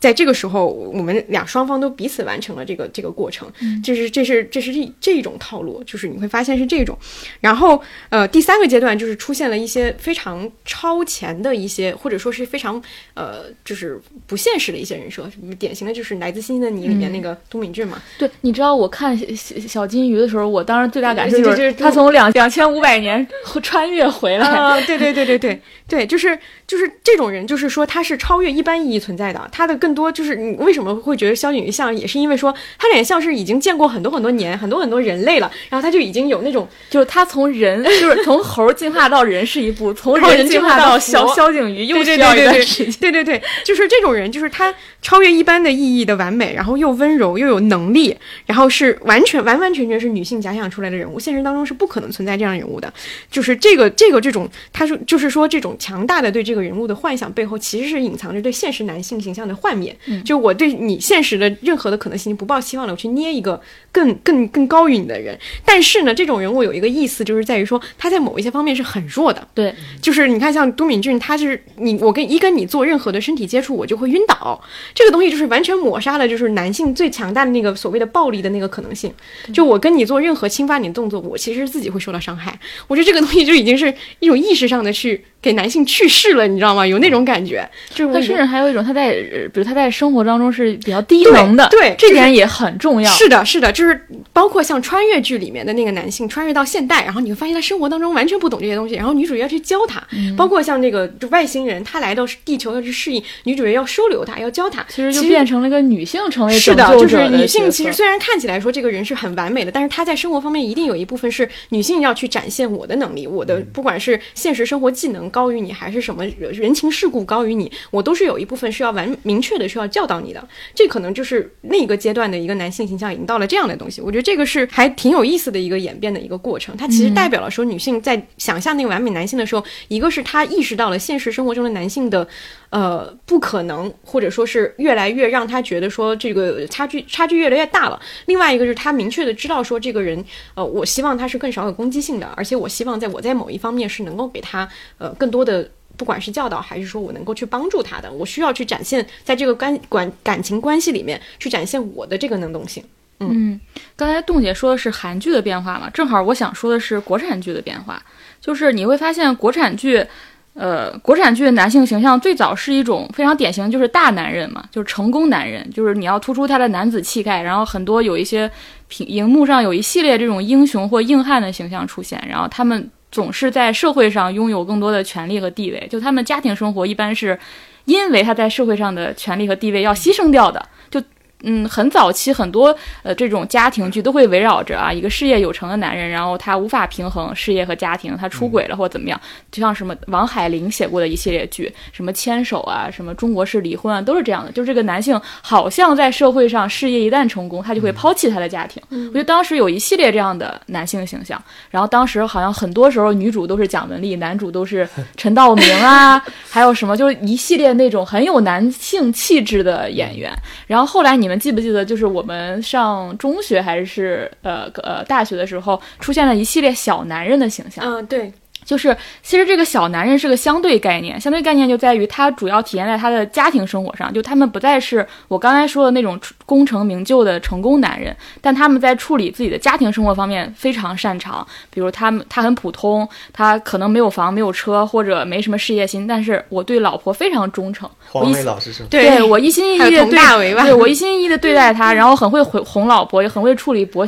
婆媳关系。然后通常这些人非常的智慧和幽默，嗯，然后我记得当时有一系列这样的角色，比如什么媳妇儿的美好时代、裸婚时代，什么金太郎的幸福生活，就是文章啊，呃，黄磊啊，就是呃佟大为啊，都会有这样的角色。然后甚至你看，文章还自己就自称自己是小男人，他在荧幕之外他也说自己是小男人，就是嗯，就是他们他的是对应大女人的对，他是对应大女人，然后他也是对应原来传统的那种大男人，对大男人。那其实，在所谓的男性权力结构当中，这种人一般是处在中下游的，就是我并没有在社会上很了不起，但是我家庭生活这个范围内，我能。处理的非常非常好，嗯。但这种你可以说它是一个小范围的进步，就是男性终于回归家庭了，但是你并没有觉得这样的一个男性是，呃，非常非常先，就是非常意识先进的，因为它更像是一种退守，嗯，就是我在社会上好像没办法更怎么样，或者说我主动选择我退守在这样一个小环境里做好事情，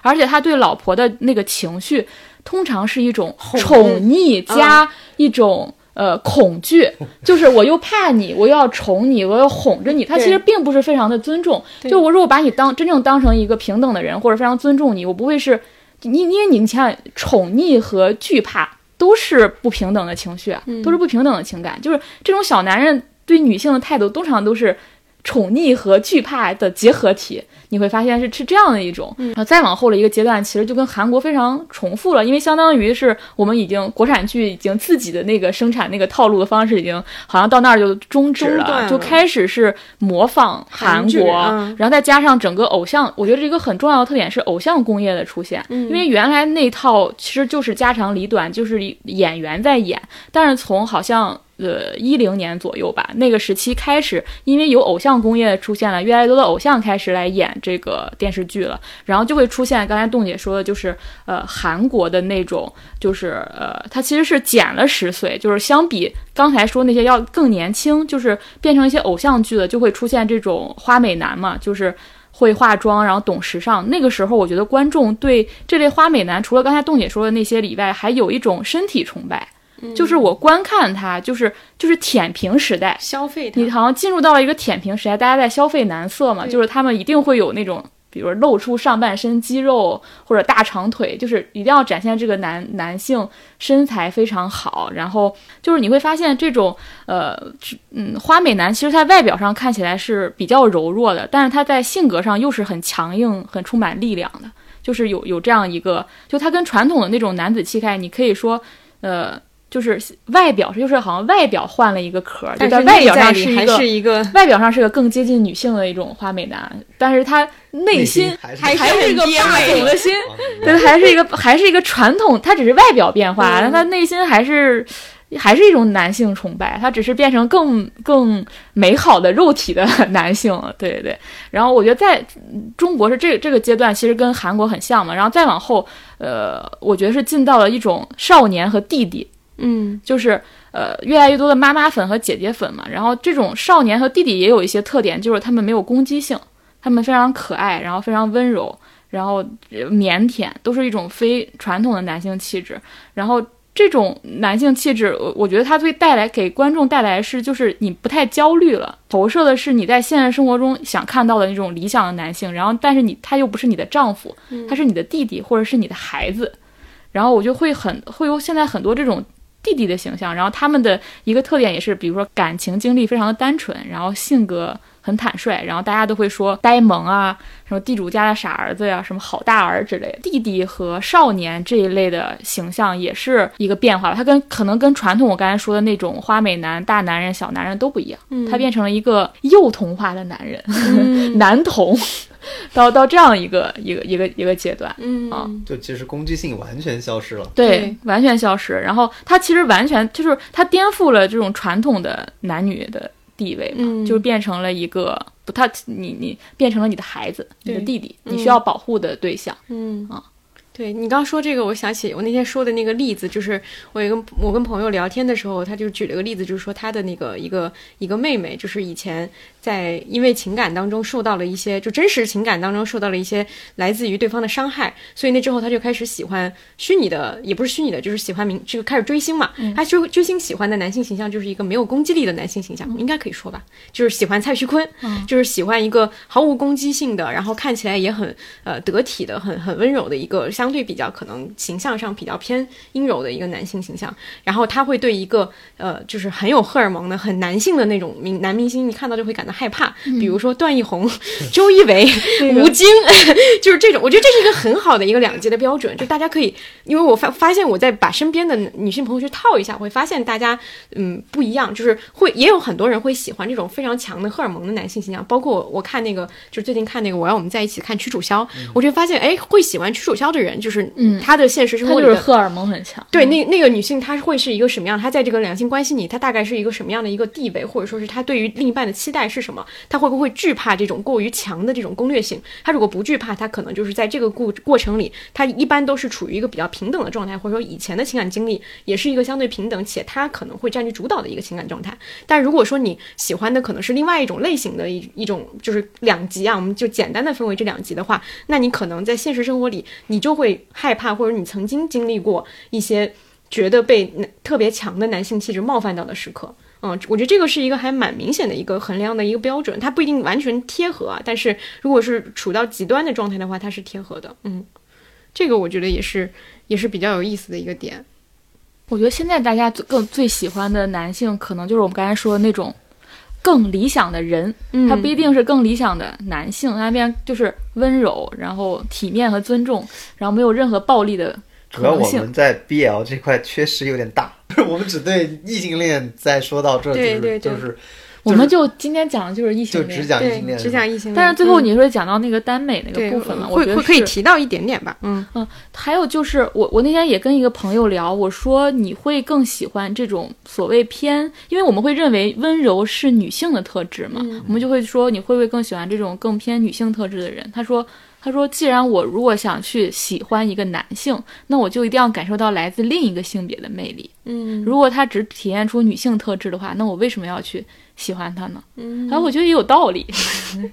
这个就其实就在冲突当中，因为比如在在男性社会里，或者是在男性群体里边，这个特质是不被对是不被认可的。对对对就是对对比如说从我们小时候的角度来说，你很敏感，然后又尤其在意别人的情绪，在意别人感受，你会被这个群体所排斥的。对你会被你会不会认为你身上男性气质太少了？嗯，你从小可能有的人从小就有这个天赋，他就是很敏感，但但是被扼杀了。对，他会遭到男来自男性群体一种，就是他会觉得啊，这种东西你就应该更男子气一点，你就应该放手、啊，阳刚之气对，应该不要在意，嗯，就是让他过去，然后这个接受那些东西就好了。但是你不会说像现在呃。发展到这个阶段，大家对这个东西的探索已经到了，这个东西也许是个好东西，是吧？但是嗯从我们那个时候，或者说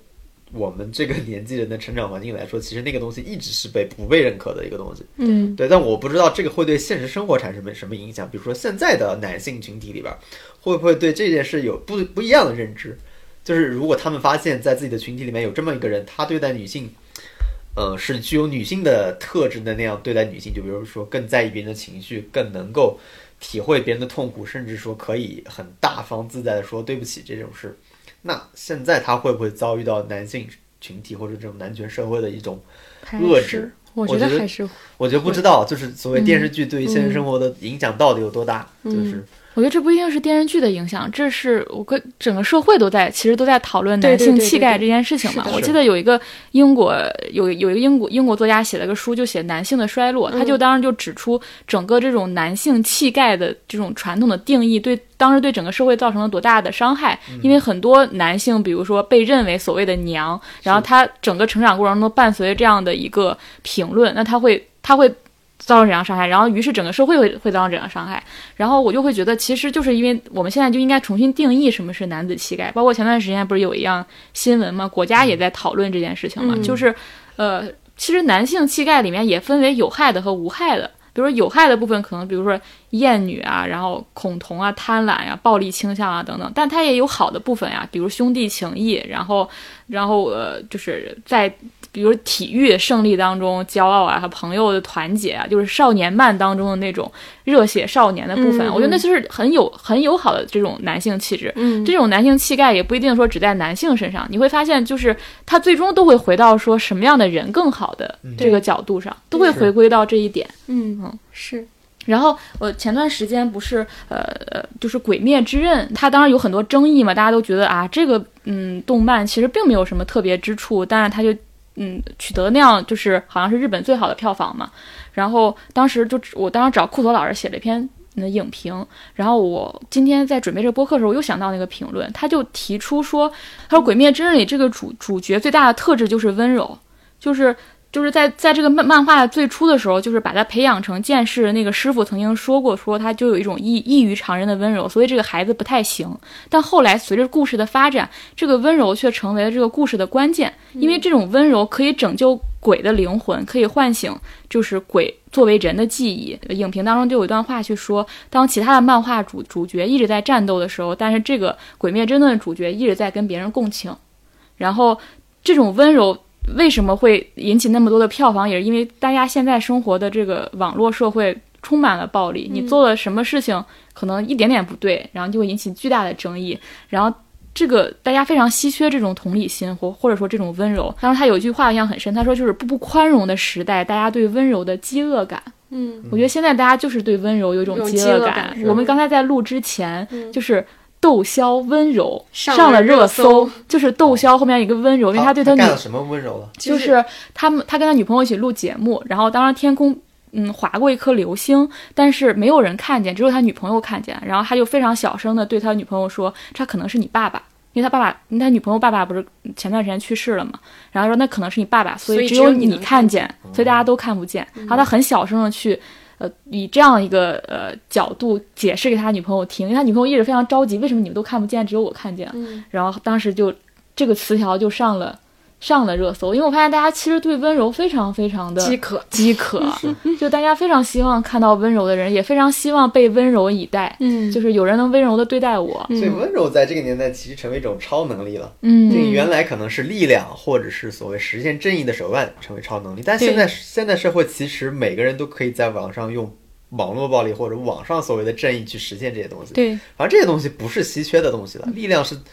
现在就为什么我因为我之前也在看那个很红的那个剧叫《经济女孩》嘛，嗯。就很火。它其实是另一面，对。它，其实就是利用暴以力，暴制暴，对。嗯。但但它它放在了一个女性的身上，对，但嗯。它其实就是说，现代社会人人都有自己的方式去实现这种正义。它其实说的是这个东西，嗯。那这个东西其实是跟所谓的温柔就是相反的一件事儿，它是两种不同的路径嘛。一种我觉得现在路径就是一种就是你要就是以暴制暴就是爽。全然的消灭坏人，然后坏人就是坏的，天生就是坏的，我们不用去理解他。对然后我们通过就是各种方式消灭，去消灭就展示这个人的坏，以及我们如何把他打到粉身碎骨，然后展现那个爽的过程。对另外一种就是温柔，嗯然后它是一个可能是遁世的，或者是像一个去往了什么田田园牧歌似的那种，嗯嗯然后他远离这个社会，对，跟这个社会的所有这些乌七八糟的事情不发生任何的连对，接，对所以不光是电视剧，所有东西你在写的稿子，你在看的对文章，所有都是对，因为它已经是我们的集体的社会情绪了，所以它会反映到各种的内容创作当中。嗯，就像我今天我跟阿康还在聊说，为什么袁隆平去世引发大家这么大的一个国民性的一个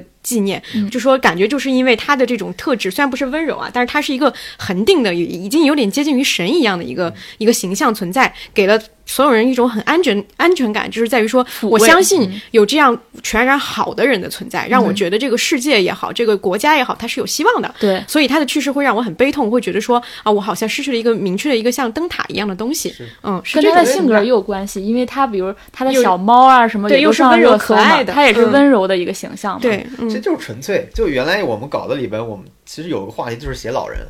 为什么要写老人？因为老人一般就是纯粹，想通了。要么就是一个翻译家，一辈子都在翻译，要么一辈子做一件事儿。对，为了做一件事，我可以一辈子就做这件事儿，嗯。然后我可以不计较利益，不计较这个钱，不计较名声，不计较这个社会地位。那这种事在现代社会看来是不存在的，只有这些老人身上有，所以我们就会去写这些东西，所以大家也会对这些东西共鸣，就是跟看这，我觉得跟看小五这个电视剧语一样是共共鸣是一样的，嗯。你缺什么就就想看什么么，对对对对，就人一直都是这样的，所以这个是我觉得它已经变成全社会的一种共同的这种意识了。嗯因为可能我记得在原来，呃，我上大学时候看美剧，当时我忘了是谁说的，他说为什么美剧拍的这么刺激？因为当时说在一个相对安逸的社会里面，他们就去寻找那种刺激，嗯，会把那个东西拍的特别曲折、特别复杂、特别的残暴，所以越狱、Prison Break 那种东西，嗯就我们那时候看的都那个，或者什么 Heroes，就是一个超级英雄把整个城市都破坏了那种东西，就是他越安逸，他就会越拍这个。但是你看现在我们的社会。还不够刺激吗？我们设计特别刺激，刺激，每天都在吵架。嗯那我们还想看这些东西吗？我们其实不太想看了吧？我觉得，就是舆论场现在看起来很很热闹，每天有多少人在消费舆论场这些糟粕，就有多少人在想逃离这样糟粕。那逃离的这些人怎么办呢？就一定得找一个地方去逃嘛。你去看一个就是纯粹的写一个人美美的文章也可以，你去看一个纯粹的美好的人设的电视剧也可以，或者是你沉浸在一个更美好的，比如游戏，或者是你认为没有这些呃。就是让人不舒服的东西，所以你总要找一个逃离的地方，就所谓的避难所的东西，你一定是要找的。嗯，对。但是另一方面，可能你头天晚上还在网上骂战，是吧？这就是一个你看起来是两个极端，但它其实是一体的，它就是一个你内心里一个硬币的里面的一个两面。对，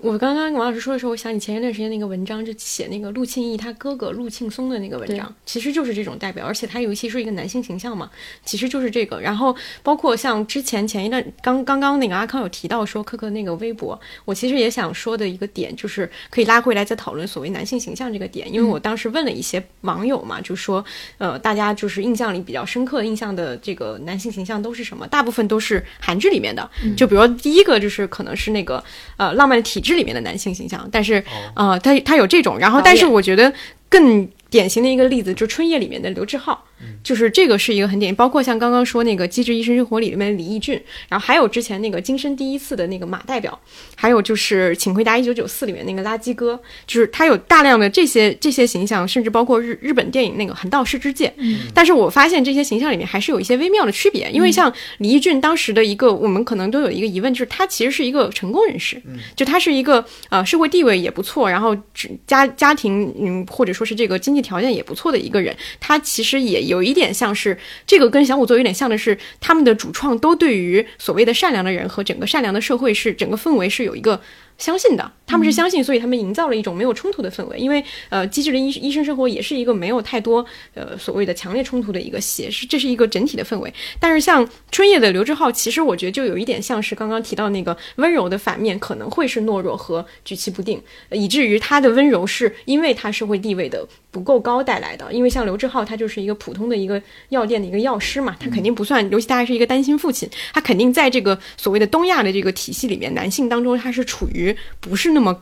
被广泛认可的一类人，所以他的这个温柔才会呃成立，对，他也成立，就是正因为他不参与这样的一个竞争，他不在这个竞争里面取得一个比较高的一个位置，所以他这个东西成立。包括像呃那个垃圾哥，虽然就是振宇也不是长得一个很很帅的一个人，他然后给他加一些那种所谓的邋遢呀怎样这样的一些缺点，我觉得都是就是相对比较贴近现实的一种，就是所谓说现实里面你要什么地方可以产生这种温柔，就是他可能就是不参与这种。呃，竞争了竞争了，嗯，他不参与竞争可能会带来一些问题，就是他整个人可能在某一些方面他就无法达到，就是大家如果说普遍的人，我觉得相对于，呃，对于正就是比较好的生活还是有一个广泛的期待。那么你在这种时候，你可能就得不能说两个都要，我既要这个人他又有一定的社会能力或者说是社会地位，又要他有这种温柔的品质，我觉得在这个社会可能就是很难做到的一点，就是尤其是我们刚刚谈到了很多对于呃就是。作品里面男性形象的需求嘛，我觉得可以反过来去想说，当我们在赞颂这种品质的时候，是不是也可以想一想，如果这样的品质存在在生活中，我们是不是也很好的去对待它了？就也很好的去珍视了这种品质。如果说我们一个很鸡汤的说法，如果说我们很肯定温柔的价值，那你就得肯定温柔的反面，或者说它的或者温柔付出的代价。对对对对对，就它附带的东西肯定是不一样的，尤其是这个社会还是男性社男男男权社会，嗯就是你如果你的温柔代价就是丧失你在男权社会里面嗯被认可的那些东西，嗯，通俗来说，那就是社会地位、钱、嗯房子，是吧？这些东西如果没有，那确实，如果这个那这个温柔被搁置在生活里的位置究竟是怎么样的？我觉得是一个很值得很值得去讨讨论的问题。对对尤其这个时候，我就觉得其实这一个重要的女性角色是非常重要的。就是其实现在没有看到一个特别有有趣的女性角色，让她说我认可这个东西，但是我怎么去处理另外的这些东西？嗯其实我觉得很少有这样的角色让人能看到这个东西。嗯就是我觉得这个是一个挺有趣的，就是未来去我会去想看的这么一个角色，因为你既然鼓励了所谓的温柔，鼓励了所谓的我们跟男权社会做对抗的这个东西，那你说它产生的这些代价，你到底能不能接受？就是它该去解决问题了。现在是呈现这个价值，就是是呈现我去对你的这个肯定。那么接下来更往深里一步，就是这个东西带来的负面的东西，你要真的去要去跟社会的主流的这个东西去做一个对立了。那么我们怎么去解决带来的这个问题？所以每次看到书写温柔和浪漫的时候，我都想看到说温柔和浪漫带来的代价。代价是什么，而这个代价有可能还是对别人的伤害。嗯。比如说一个女性支持她这个男性温柔、嗯。浪漫、追求世俗之外的东西，那这个女性无外乎她要付出更多，嗯。她甚至要，比如说如果他们组成一个家庭，她可能要容忍他，她可能要付出更多，她可能要承担更多的家庭里的角色等等都有可能。嗯。嗯，我觉得如果写到这一面，我们就不只是在一个幻想当中，而是我们拉入到了现实。就是如果我们也不做出这样的选择，那是是是怎么样的？嗯嗯，因为这个其实代表的一种态度是在于说，我不再把你当成一个我的对立面去假象、假想，或者说我去我去攻击你，或者不管是攻击这个完美的男性形象，还是一个可能会有很多问题的男性形象，而是我们拉到了同样的一个层面上，我们去共同共同去讨论怎么样去组合，或者说怎么样去配合，能让这个事情变得更好。它其实是更难的嘛，因为你必须得你也要付出了，你会发现这个东西不是一个呃完美的说，不管是一个呃温柔的也好，一个霸道总裁也好，他不可能填到你生活里就解决你生活所有的问题啊、你必须得去同时发现它的那些阴影了。嗯对，所以我一直很感兴趣的一个问题是，因为可能电视剧的主要的观众是女性偏多嘛，所以我们因为很多人也说这部剧的这个人设到了一个人设天花板了。嗯，就是那所谓女性角色有没有产生过这种人设天花天花板的角色？那得问男性观众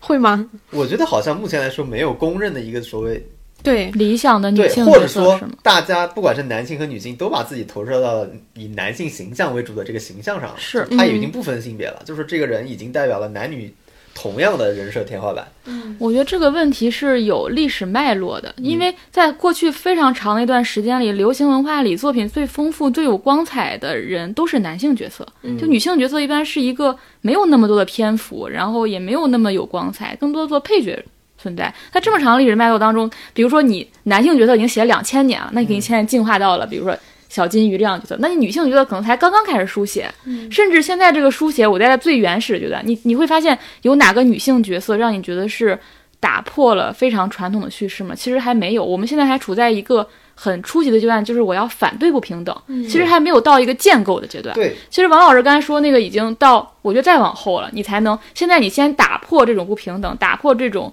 女性一直在配角的地步，你才有可能赋予它新的叙事，嗯，它才能创造出新的光彩，才有可能成为一个我们可以说她是个完美的或者天花板一样的形象。我觉得我刚刚想到了有有一些相对比较有代表性的女性形象，她其实都有一些共同性，比如说像《山海情》里面的水花，比如像丽香，嗯，就是这样的丽香我也想到，对对对，嗯比如这样的人，她她都是这样的女性，都是一个相对所谓的就是说勇敢这一步，对就是他们所做的都是一些主动性的东西，所以你发现了没？男性现在大家在写他的温柔，女性在写他的勇敢。往前进，对对对嗯对对，是的，刚才我们一直在讲的其实是言情里的男性形象变化嘛，但你如果拉到非常广，你会发现其实男性形象太多了，已经没有办法用一种分类法去概括。但是女性你会发现有挺多可以概括的，嗯因为为什么会这样？我觉得是很多女性角色是作为原来作为男性的欲望投射。嗯而创造出来，比如母亲的形象、嗯纯洁的天使的形象、嗯蛇蝎的女巫的形象等等，嗯好像有几个类别。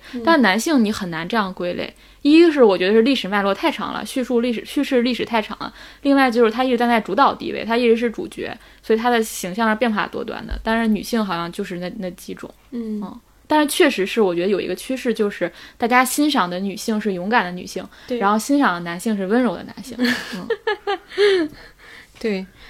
嗯，那么我们我觉得接下来可以说一个我们涉猎比较少，但是也觉得说可能也抛出来看看有没有有没有听众能够会对这个话题比较了解啊，就是耽美作品里面的男性形象和他的这种给女性观众的一个情感的满足，是不是跟我们今天讨论这个主题也是有关系的？因为比如说，呃，我我我想起来，我看那个杨林那个新世纪文学的重构里面，他有一句话就是说，呃，异性恋浪漫故事里面的男性都是一个身材比较高大、体格比较雄健的，然后他是一个对女性目标主动出击的一个一个角色。但是在耽美小说里面，强健或者说高大这种特质其实不构成任何的呃直接指向，对，哦就是他他这这个东西就是对。另外一个人是不构成，一是不构成威胁，二也是是不构成任何的特别，就他们？对他们两个人其实就是就是平平在这个这个方面上就拉平了，体力上或者说这些方面就是平了以后，就其实就解决了我们刚开始讨论的那种问题，就是说我面对一个体格或者说各方面比我强大的人的时候，我所产产生的那种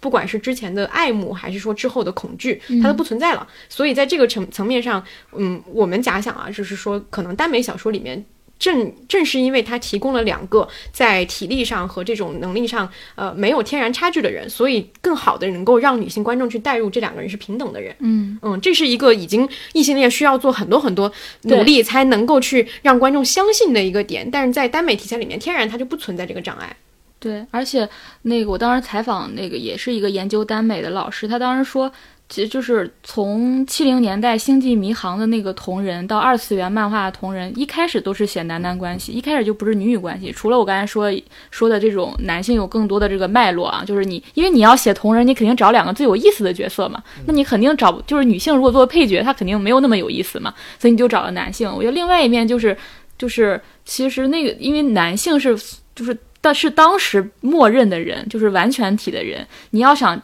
探索一个纯粹的亲密关系，性别本身会是干扰项的，嗯就像你做实验一样，对。就是你要把所有因素都排排除外，然后是两个全然完整的人谈恋爱，他就会，更深入的，他就是个更深入在探讨关系本身，对。所以你会发现这两年有很多。包括豆瓣儿，你发现吗？就是爱情电影的那个第一名都都是同同性嘛，性因为你能嗯。会非常深入探讨那个关系，就是性别本身不再是一个干扰的，而且很多，比如说，请你的名字呼唤我这种，已经完全就抛开了社会标签，嗯。就是我就是纯粹探讨两个人的关系本身，我不去探讨说他们受到怎样的压迫或者怎么样，不被大家认可或等等。嗯，对我刚想我想到的就是也是就是你比如说像我们可能这一年多以来看到比较好的一个爱情故事的一个文本，就是《普通人》里面那个那两个男女主角，他们其实你去看的时候，你也会剥离掉他们身上一部所有的分所谓的所有的嗯男性和女性的那个东西，更多的是讨就是关系本带身，带入到对关系本身的讨论。我觉得这个就相当于说，呃，有一点类似于像耽美作品里面，你其实是更多的是呃，不是说。带入某一个具体的嗯谁、具体的 A A 或者 B，而是整个的这个关系本身是让你带入的，这也是就是我觉得共通性吧。就现在我们对于一个好的呃所谓的爱情故事的标准，它其实是这种能不能给你营造这样的氛围。嗯嗯，而且很有意思一点就是，你想想耽美的读者也好，或者耽美的呃创作者也好，其实大部分都是女性，虽然有男性啊，其实它是一个女性的社群，所以所以它在那个女性的社群当中，这种特质本身就是被鼓励的。就是温柔这个特质本身就是被鼓励，它一定会带入各种女性的，嗯呃，喜欢的特质、呃渴望的特质等等，所以我它会它会更更早会出现出我们渴望看到的男性形象。我觉得，对，我看过那个非女性作者写的耽美，好像就没有在情感上有特别多的描写，就是他那个东西好像就还蛮，就是它反正偏向于对，它对肯定是有男性创作者或者男性读者，但肯定是很很少数。因为没有心理动机去阅读这个事儿，嗯就从从男性角度来，我都不知道为什么男性创作者创造他的他的动机会是什么。因为女性我能理解，他会把自己投想投射的更好的东西去在虚构的一个东西上展现嘛。嗯，那男性创作者的话，他要投射的是会是什么呢？想起那个阅读浪漫小说里面就说，写这种小说的一般都没有男性，因为他缺乏他能够提供给女性观众所要的那些东西的，特质。根本不知道你要什么。对对对，根本不知道你在乎的那个东西到底是个啥。我今天看那个阅读浪漫小说的时候，脑子里突然想起就《三十而已》一句台词，就说“婚姻是避风港，那个是那谁当港呢？嗯哦，就是谁都想那个，谁都想避风，谁当港呢？嗯我觉得那个阅读浪漫小说就说这一件事儿，就是因为女性在家庭里一直当港，没有她那个她那个没有被满足，她只能通过在小说当中满足，那个就是他们的港。对，我还有一点，我我觉得就是呃，为什么就是女生看看耽美？我觉得还有一点是，我觉得是就之前戴锦华老师给我那个启发特别大，他就说青春期整个都是独生子女状态长大嘛，这一代的女孩儿其实是你既被你父母当成男孩儿养，你也同时是个女孩儿，因为他也希望你走出小城市。所谓的望子成龙嘛，所以你身上本身就混杂着两种性别。看耽美的时候，那个人就既满足了社会性的你你自己，也满足了你本体的女性。嗯嗯，你两个人都可以代入。所以嗯，就是一边搞事业一边搞搞搞情感，就这个意思是吧？对，然后上次我们不是录广播电视报，我分享了我弟弟那个我弟弟的性格，我弟弟我跟我弟弟之间的一些互动嘛。后来我我们不是在评论区，我看到发现好多人说他跟我一样，就他弟弟也是那个性格。嗯，我觉得这点是很有意思的。嗯就是我在想，就是呃，比如王老师说那个小金鱼是被很好的爱过，所以他呈现出那样的一个状态。我在想，我弟为什么会呈现出一个温柔的状态？嗯他跟我，你你要做实验来说，他跟我是同样的父母、同样的基因、同样的环境，但为什么他是那样，我是这样？我后来想，这个里面。这很有道理的，因为他是在我父母年纪比较大的时候有的。那会儿我父母已经解决了事业的问题，然后他解决了两个人关系的问题。他在一个非常稳定的家庭结构当中出身，然后他身边又有我这样一个姐姐，又有他妈妈，他是在一个女性更多的环境当，一般这种小这种男男性一般都是有一个姐姐嘛，嗯才会有一个小男孩嘛。嗯他又在一个女性为主的家庭环境当中，然后都是比他年长的女性，所以我觉得他才会呈现那样。就他的温柔，并不是先天的，就并不是说基因变异的，我弟那样，我这样。我觉得是因为这种原因，他才会变成了温柔。因为而且你会发现，那个父母他对你男孩这个投射，对你投射是不一样的。嗯对我们这一代女孩，他就是把你当成男孩养嘛。嗯就是他即使没有嗯把你当男孩养，他对你寄托了男孩的期望，嗯但是那个小弟弟他他已经没有，他已经四十多岁了，他已经不期待说他能怎样了。我觉得，我我觉得这会造成有一代这种家庭当中出来的男孩都是温柔的特质。嗯所以我那天看评论的时候我很意外，我才发现并不是孤立，并不是个例，很多人都会说他年纪差距很大的弟弟是很温柔的。嗯他们的温柔就是他他们所处现实世界的投射，嗯投出来的就是反映他身上的东西。这个就解决刚刚也不是解决，就解答刚刚王老师说的那个说，如果现在有一个这样特质的男性，他在现实的生活里会不会遇到那个，就是就是同同性的这个对他的批判或者说是什么之类的嘛？就是这就取决于他生活在什么样的一个环境里。就像你说的，他生活在一个女性比较多或者说比对他比较关怀的一个环境，他可能就感受不太到这种就是所谓的说，在这个同性的序列里面，温柔是一个比较被贬低的一个特质。他在家里不会，但是嗯他在学校里在学校里他依然会，嗯他依然会受到这些。嗯，所以我还是有信心的，就是还是有一代，对人类还是对对男性有信心对对就是还有一代小孩会是会是温柔的。啊，但是他的代价就是他有一个为他牺牲的姐姐，还有一个年迈的父母，还有就是他就是真的，你不觉得我们小时候，因为你想想，我们那代父母结婚的时候，他二十多岁他就结婚了，嗯他们感情是很不稳定的，他们事业是不稳定，你就在那种不稳定当中长大，你情绪怎么稳定呢？其实很难。但是这一代的父母都是家里条件也好了，父母感情也好了，他他。就在一个安全的环境里啊，我觉得虽然不能一切论原生家庭来导致性格，但我觉得环境问题非常重要的一个原因的。好的，那我们第二部分差不多就到这儿，我们进入那个第三部分外延，我们可以聊几个现实的生活。的题材，对，就过去这一周左右的两个爆炸性新闻，一个是新演员和新垣结衣结婚，一个是佟丽娅和陈思诚离婚。这两个事情引发了两两波完全不同的讨论。就前者，大家就是一方面是在感叹啊、惊讶、震惊，以及有可能有有那个。那个男性觉得说啊，老婆没了什么之类的，但是大家也都在讨论一个问题，就是新演员为什么可以成为有资格，或者说他哪方面的条件特别好，然后能够是一个会被新垣结衣选选择的一个男性。另外一个就是佟丽娅这个事情，就是全网一边倒的，就是恭喜佟丽娅终于 脱离了恭喜佟丽娅上了热搜。对，就是就是非常，我觉得这这两个事情确实是一个非常对照的一个事情，就是因为陈思诚这是一个很明显不用解释，他就是一个非常传统的一个男性形象，他未必事业不成功，他甚至未必没有才华，对吧？他甚至在最开始的时候，他们俩在一起的时候，可能佟丽娅也是喜欢的他是这一方面，然后现在也是一个百亿导演，对吧？非常成功的一个社会形象，但是当他被离婚之后，所有人都是在恭喜女方，都会说啊、就是觉得说你终于逃离了一个这样传统的一个男性，就他是一个不可改变的一个形象。陈思诚就是被我们刚才说这种男性叙事抛弃的一个 人。对他，他一方面很深刻的融入到一个自自我男性叙事里边，因为我看那个梦境写的陈思诚的故事，说他当时拍那个爱情剧里边，他自己总结爱情剧里边男主角特色，我觉得他就模仿了这个男主角对特质，就我觉得挺有意思。第一个，他是觉得这个男人得威武刚强，然后但是又要对这个女人温柔周到，他觉得这个男人是完美的。然后第二个人，他觉得男人应该是浪子回头型，就是就是男人一定要对一个女人爱的死去活来，但是呢，就是他之前有丰富的情史，但是对，但是花心花心，对他说的是他花心，但是花心之后遇到了一一个个对嗯的人爱的死去活来，他觉得这是有魅力的。嗯，然后他就把这个写在他的《北京爱情故事》里。对，然后第三，他觉得男人只只要有能力有钱，然后就会永远受到女性的仰视，这是他的三个观点，其实是一个非常的古典和传统的男性的认知，或者说男性生活里边男性的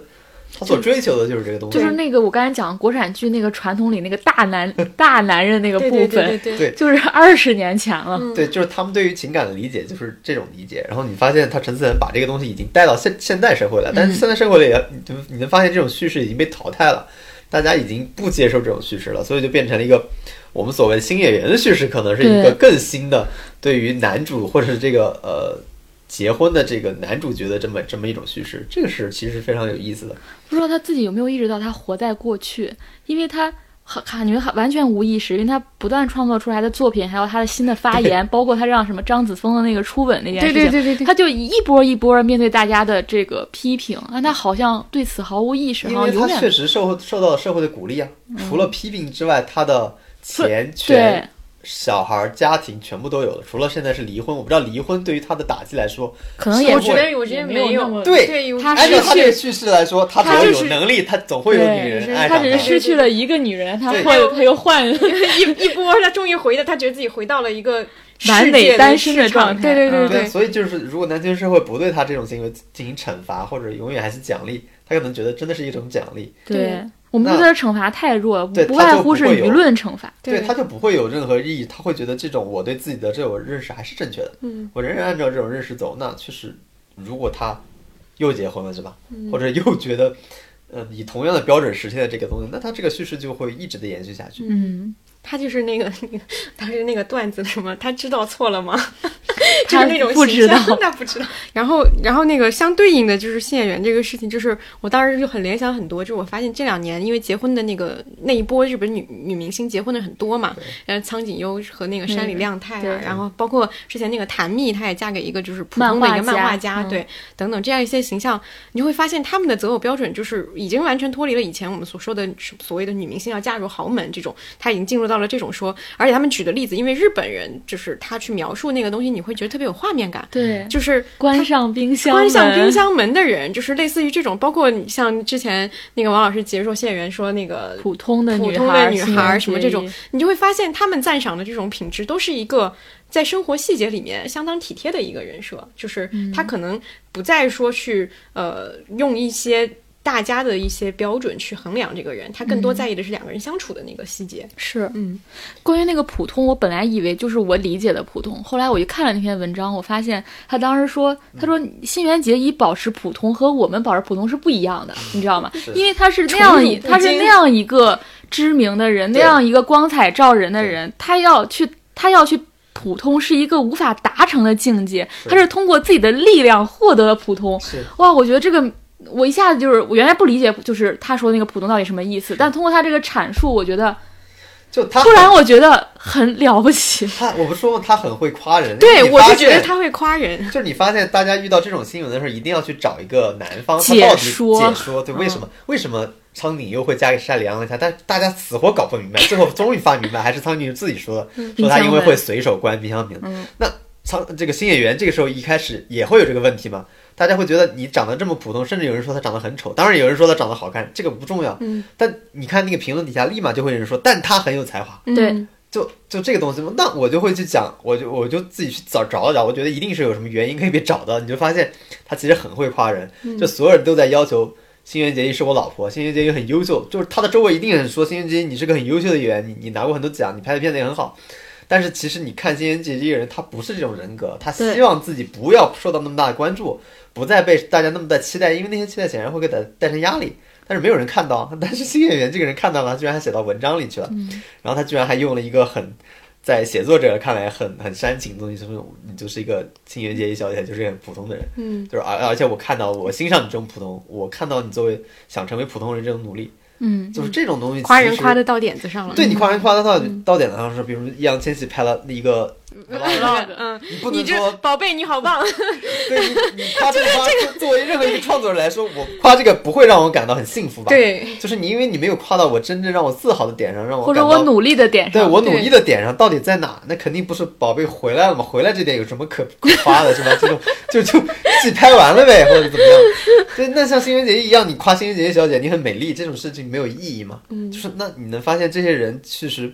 我觉得跟小五座里边人人是是有相关性的，就是他能很。明确的看出你内心或者目前来说你最在意的事情，你渴望的东西渴望的东西是什么？你嗯你你想逃避的东西是什么？然后我告诉你，OK，没关系，你可以逃避，嗯是吧？逃避不可耻，所以所以他就其实我们之所以觉得有意思，就是这个剧和这个现实生活又产生了一个勾连，然后你能发现。啊 这件事居然是真的可以发生的，这个点确实非常有意思啊！就是因为他当时那个就是虽然逃避虽然可耻但有用里面，他没有把新垣结衣塑造成一个高高在上的女性形象啊，但他在里面其实就是赞扬了。他里面有一段台词我印象很深刻，就是他在夸那个新演员可爱，可爱他夸了很多次，就是好可爱好可爱，就是你在发现他里面就是在称赞这个人的这种特质。然后这个剧是很有意思，他又。把这个东西变成了现实，现实里面发现，哎，这个人真的会这么大的去肯定这个人，不管是他是才华还是温柔还是什么，他就是一个现实可行的一个案例。是，所以嗯你这回头看那个剧，你就发现那个剧还真的很现实的一个剧。你当时其实没有人，反正我看着我不会相信现实生活中真的就就会发生这样的事儿，嗯，对但其实就是可以发生这样的事儿。对，这个也就是我们刚才说的，其实提到了一点，就是现实生活中真的出现出现了这样一个男性的时候，女性会、会怎么样，嗯。对吧？就她可能，但是你看，如果我们放在现实生活人中看，新垣结衣本来就是有很好的条件，首先他不缺钱，他也不缺社会地位，对。那其实这这个东西他已经很好的解决了。当新演员本身他也不是那种缺钱缺社会地位的，嗯。只是相对来说不是一个大家想象当中的一个更社会地位更高或者是更帅一点的怎么样的一个人。但是他们俩其实，我我只能说他也没有特别大的代表性了，就是因为他们俩本身都已经算是成功人士了。对对对，嗯对这些东西，比如说物质上的东西，其实对他们的影响要非常的小。他至少比刘志浩和那个，嗯，对，呃李杏仁，对对对，嗯比他们要要小很多这种困难程度。对就是所以这种也许在这种所谓的知名人士或者已经成功的人士之间，反而更容易发生这种所谓更我不知道更纯粹的，因为他去肯定他，其实刚刚说的嘛，他去面对的那个阻力是小的，对就是你去肯定这个价值，你不会背负太多的东西，因为你没有被别人伤害到的那个。其他都被满足，你只需要去寻找这些特质，对对对对对，其他的东西都解决了嘛。是的，我刚刚有想起那个，因为想到日日本的这些，想起那个之前那个大恋爱里面那个就是。就是那个女主角喜欢上释义这个人设，就释义也是里面一个非常就是她是做搬家的嘛，然后非常底层的一个形象，然后男女主角长得也很一般，对吧？女主角喜欢他，但是当时那个故事也是，我当时觉得说还挺真实、挺可信的，就是当时有人就跟他说，跟女主角说啊，你你这个人就啥也除了温柔和温柔和什么来着，啥也没有。然后女主角说，我只需要这两个，就是因为一定程度上也是因为这个女主角她也是一个已经被满足了各种其他的东西，她其实反而更欣赏这类的品质，因为这这个东西在她的那个圈层条件里面是更稀缺的。就他接触的，包括李静仁也是，我接触到的是一个很成功的，但是却没有任何人性的，没有任何温柔的，不能给予我情绪支持的一个男性形象。那么这个时候我就会转而去寻求一个能够呃给我提供这种东西的一个形象。嗯释义这个也很有意思，释义在日本那个文艺圈是一个梗，嗯就是因为后来因为有他演过类似于很多这种角色嘛，很多这个呃上那个女演日本的女演员上综艺节目，都说自己理想型是失忆，然然后后那个主持人就啊，就是就是一副你不要给我装了，就是对，就就就变成一个梗了，也很有意思。就是说，你也能反映出大家其实并不相信你真的会喜欢失忆那样人，虽然他是一个温柔的所谓的代表，对，这所谓只是一个场面话，觉得我其实是能够理解这种温柔的这么一个人。嗯就大家对这种人的人设的就是至少他传递出来信号说我是失意也可以喜欢的哦，你只要做到像他一样温柔，我也可以喜欢上你。他其实这样的一个信号，对吧？可能现实生活里未必他会这样做，但是就说明大家去传递这个信号已经是一个嗯值得被肯定的事情了。我已经可以告诉所有人我是这样的一个人。是嗯，对，这个还而且好像苍井优和新垣结衣都直接表达过说，之前就说过我要择偶的话一定找温柔的人。嗯我嗯觉得温柔温柔可能会是将来的一个非常重要的择偶标准。你知道吗你弟还可以，嗯，而且嗯日本是不是因为有温柔的传统，我们其实没有一个温柔的传统？好像是，嗯我那天就是嗯突然有一个瞬间，就是在准备这个过程的一个瞬间里，我突然共感了杨笠，你知道吗？就是嗯我终于知道杨笠，就是她为什么就是虽然说表面上一直在说骂男性骂男性，但是当有男性攻击她的时候，我觉得她内心一定非常委，也不是非常啊，就是可能会有委屈的情绪，就是他其实反而是非常爱男性的那个人，对。所以他对你会有一个期待，就在于说，你其实只要做到这么这么一个标准，我对你就已经很满意了，我就已经会给你投射很多的爱了。但是你却连这样的标准都做不到，我对你实在是就是有一种恨铁不成钢。所以他其实是爱惨了男性，所以才会很爱啊，他对一直表达说我我多爱谈恋爱一个人啊。他从小就是那种在电视前，我采访过他嘛，他说他从小最爱干的事就是看电视，每天都看的头昏脑胀的，就是因为他投射了大量浪漫爱的想象，然后一进社会当中发现遇到的是这个样子，就很受挫折。对对对，它其实是一种鞭策，就是在于说你你稍微再努力一点点，然后就可以了，就是这种感觉。对，还有，我其实很想说，但这个没啥关系，就是我很讨厌“搞事业”这个词。搞事业，为什么？就是就是每每次你，我觉得搞事业有一点对，呃，之前比如说恋爱脑的矫枉过正，哦你不觉得吗？就是嗯我觉得搞事业是在鼓励一种你成功就行了，就是我觉得搞事业会成为对女性的二次压迫，就是你现在你不能这么恋爱脑啊，你要搞事业，嗯你要事业成功。经常大家看一个剧的时候啊，终于不谈恋爱了，搞、男女主都在搞事业。我觉得很烦，就为什么这个女生，这个女生好不容易从性别压迫当中哦走出来一点儿，你现在还哦要求她在社社会当中必须成功，嗯她她不能不成功吗？她不能就好好谈恋爱吗？她当然可以啊，哦，那其实这部剧处理的挺好的，嗯。因嗯，为这部剧它把事业跟爱融结合到一起。非，常好。对，你看这部剧的核心就是我很尊重你的事业，就是这个男主角一直很尊重这个女主的事业，甚至他们的这个使用的语言是基于事业的，就对，非常好笑。我。我喜欢你的头颅，对而且有一个很好笑，他们俩对话全是基于他们的专业技能在对对话，对对，但是实际上在表达爱。有一有一句我印象很深，他说：“那活的你管，死的我管，不死不活的我们就一起管。”这世界上还有什么是我们管不了的？意思是他是不做嘛？但其实你看这句话表达意思是，你做你擅长的事情，我我做我我擅长的事情如果我们都 都不擅长，我们就共同面对嘛。对就是想说这句话嘛？我但是真的觉得心潮澎湃，这种然后他大量这种语言是用事业的这种角度来说出来，但他其实是表达爱情，所以这个非常就是好像玩。两个人有一种只有他们懂的语言，其他人都不懂，对然后会有一种他们的连接变得更紧密了。所以他其实没有分开，所以我觉得嗯不认同一点，就很多人说这部剧一直在搞事业，就最后对一点搞，他其实把事业，就他这个编剧其实是用事业去写感情了，嗯，就他们大量的感情融入在事业里面，你看他在聊事业，其实是在聊感情，所以他们就是事业是他们搞感情的这个语言。对就是是这样的，所以是的你仔细看里面大量的这样话，我记不得很多，但是很多都是这种。第五根肋骨还是第什么肋骨？你你就感觉就是，就我看有个人评论说是一般人说，就是男男主宠爱女主是说你想要什么我给你。嗯 这部剧的处案方式是你想验就验吧，就是 对，你先验丈母娘，然后再验公公。公公，就很好笑。这部剧还有说到一个是音乐的问题，我刚才忘说了，就是一到这种环节，就是所谓男的觉得啊你想验我一定支持你的时候，他就进一段 BGM，你知道吗？你你们。可能没有注意到，我就跟那个春夜里面进那个 No Dare Direction 一模一样，就我记得当时弹幕还说他们终于有专属的 BGM 嗯了。只要一开始展现他这个男主对女主温柔面，那个那个 BGM 就出来了，是一段钢琴加什么的时候，我还听了特别有意思。所以他那个制作的，就是我觉得就就特别有意思，就是他其实没有分得太开，就是一般人喜欢说。你恋爱脑搞得太多了，好像是一种批判嘛。是对成天谈谈恋爱，你这个专业技能又不行。但这部剧其实女主一直在展现专业技能啊，一直我说这就是国家公务员的一个群像嘛，就是她的技能是非常非常强的。嗯，对，所以她甚至用技能谈谈恋爱。你看，首先她能发现王爷有胃病，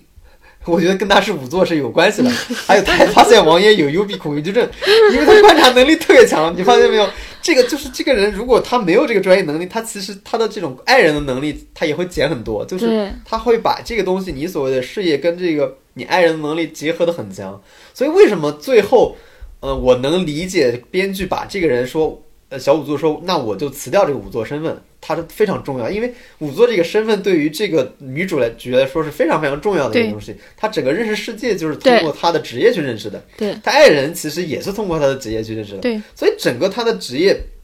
我觉得这个这部剧特别好，就是她把事业确实提到了一个。嗯，非常重要的地步，它嗯不是一个可有可无的东西，它是我安身立命的东西，它是我认识世界的一种方式。嗯，这个我觉得跟以前的相比，对于就是整个剧对于女性事业的看法，我觉得也不太一一样。不一样。你会发现嗯，因为这个女主角，比如说她正式的，就是注意到男主角是她，她感到雀跃的第一个点是，她肯定我的工作价值，对。她先肯定了我的工作价值，我才觉得哎，他这个人不错，嗯。然后才进展到所谓的男女说啊，他把这个帕子给其他女性了，我心里会吃醋了，就是这是第二阶段，就是但是一开始就双方对于彼此的那个工作能力是建立在一个非常强烈的一个认可之上的，嗯。这个也是他能够紧密的一个基础。对，我觉得以后再写，比如说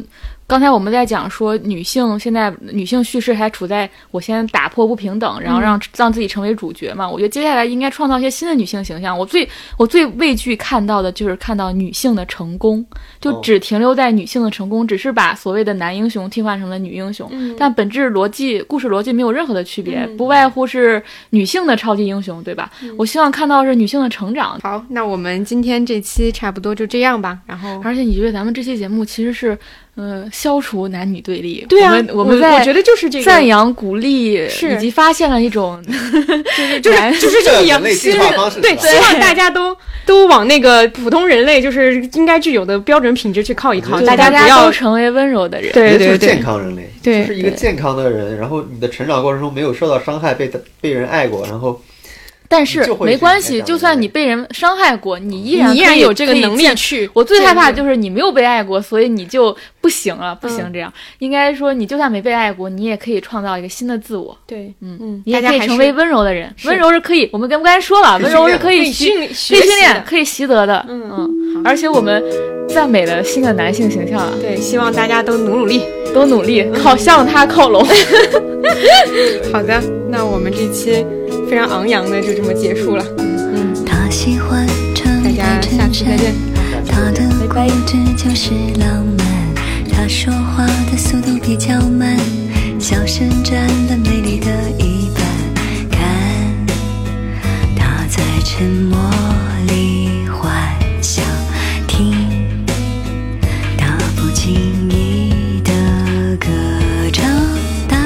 声叫，用力跳，大声叫，我们用力的跳，大声叫，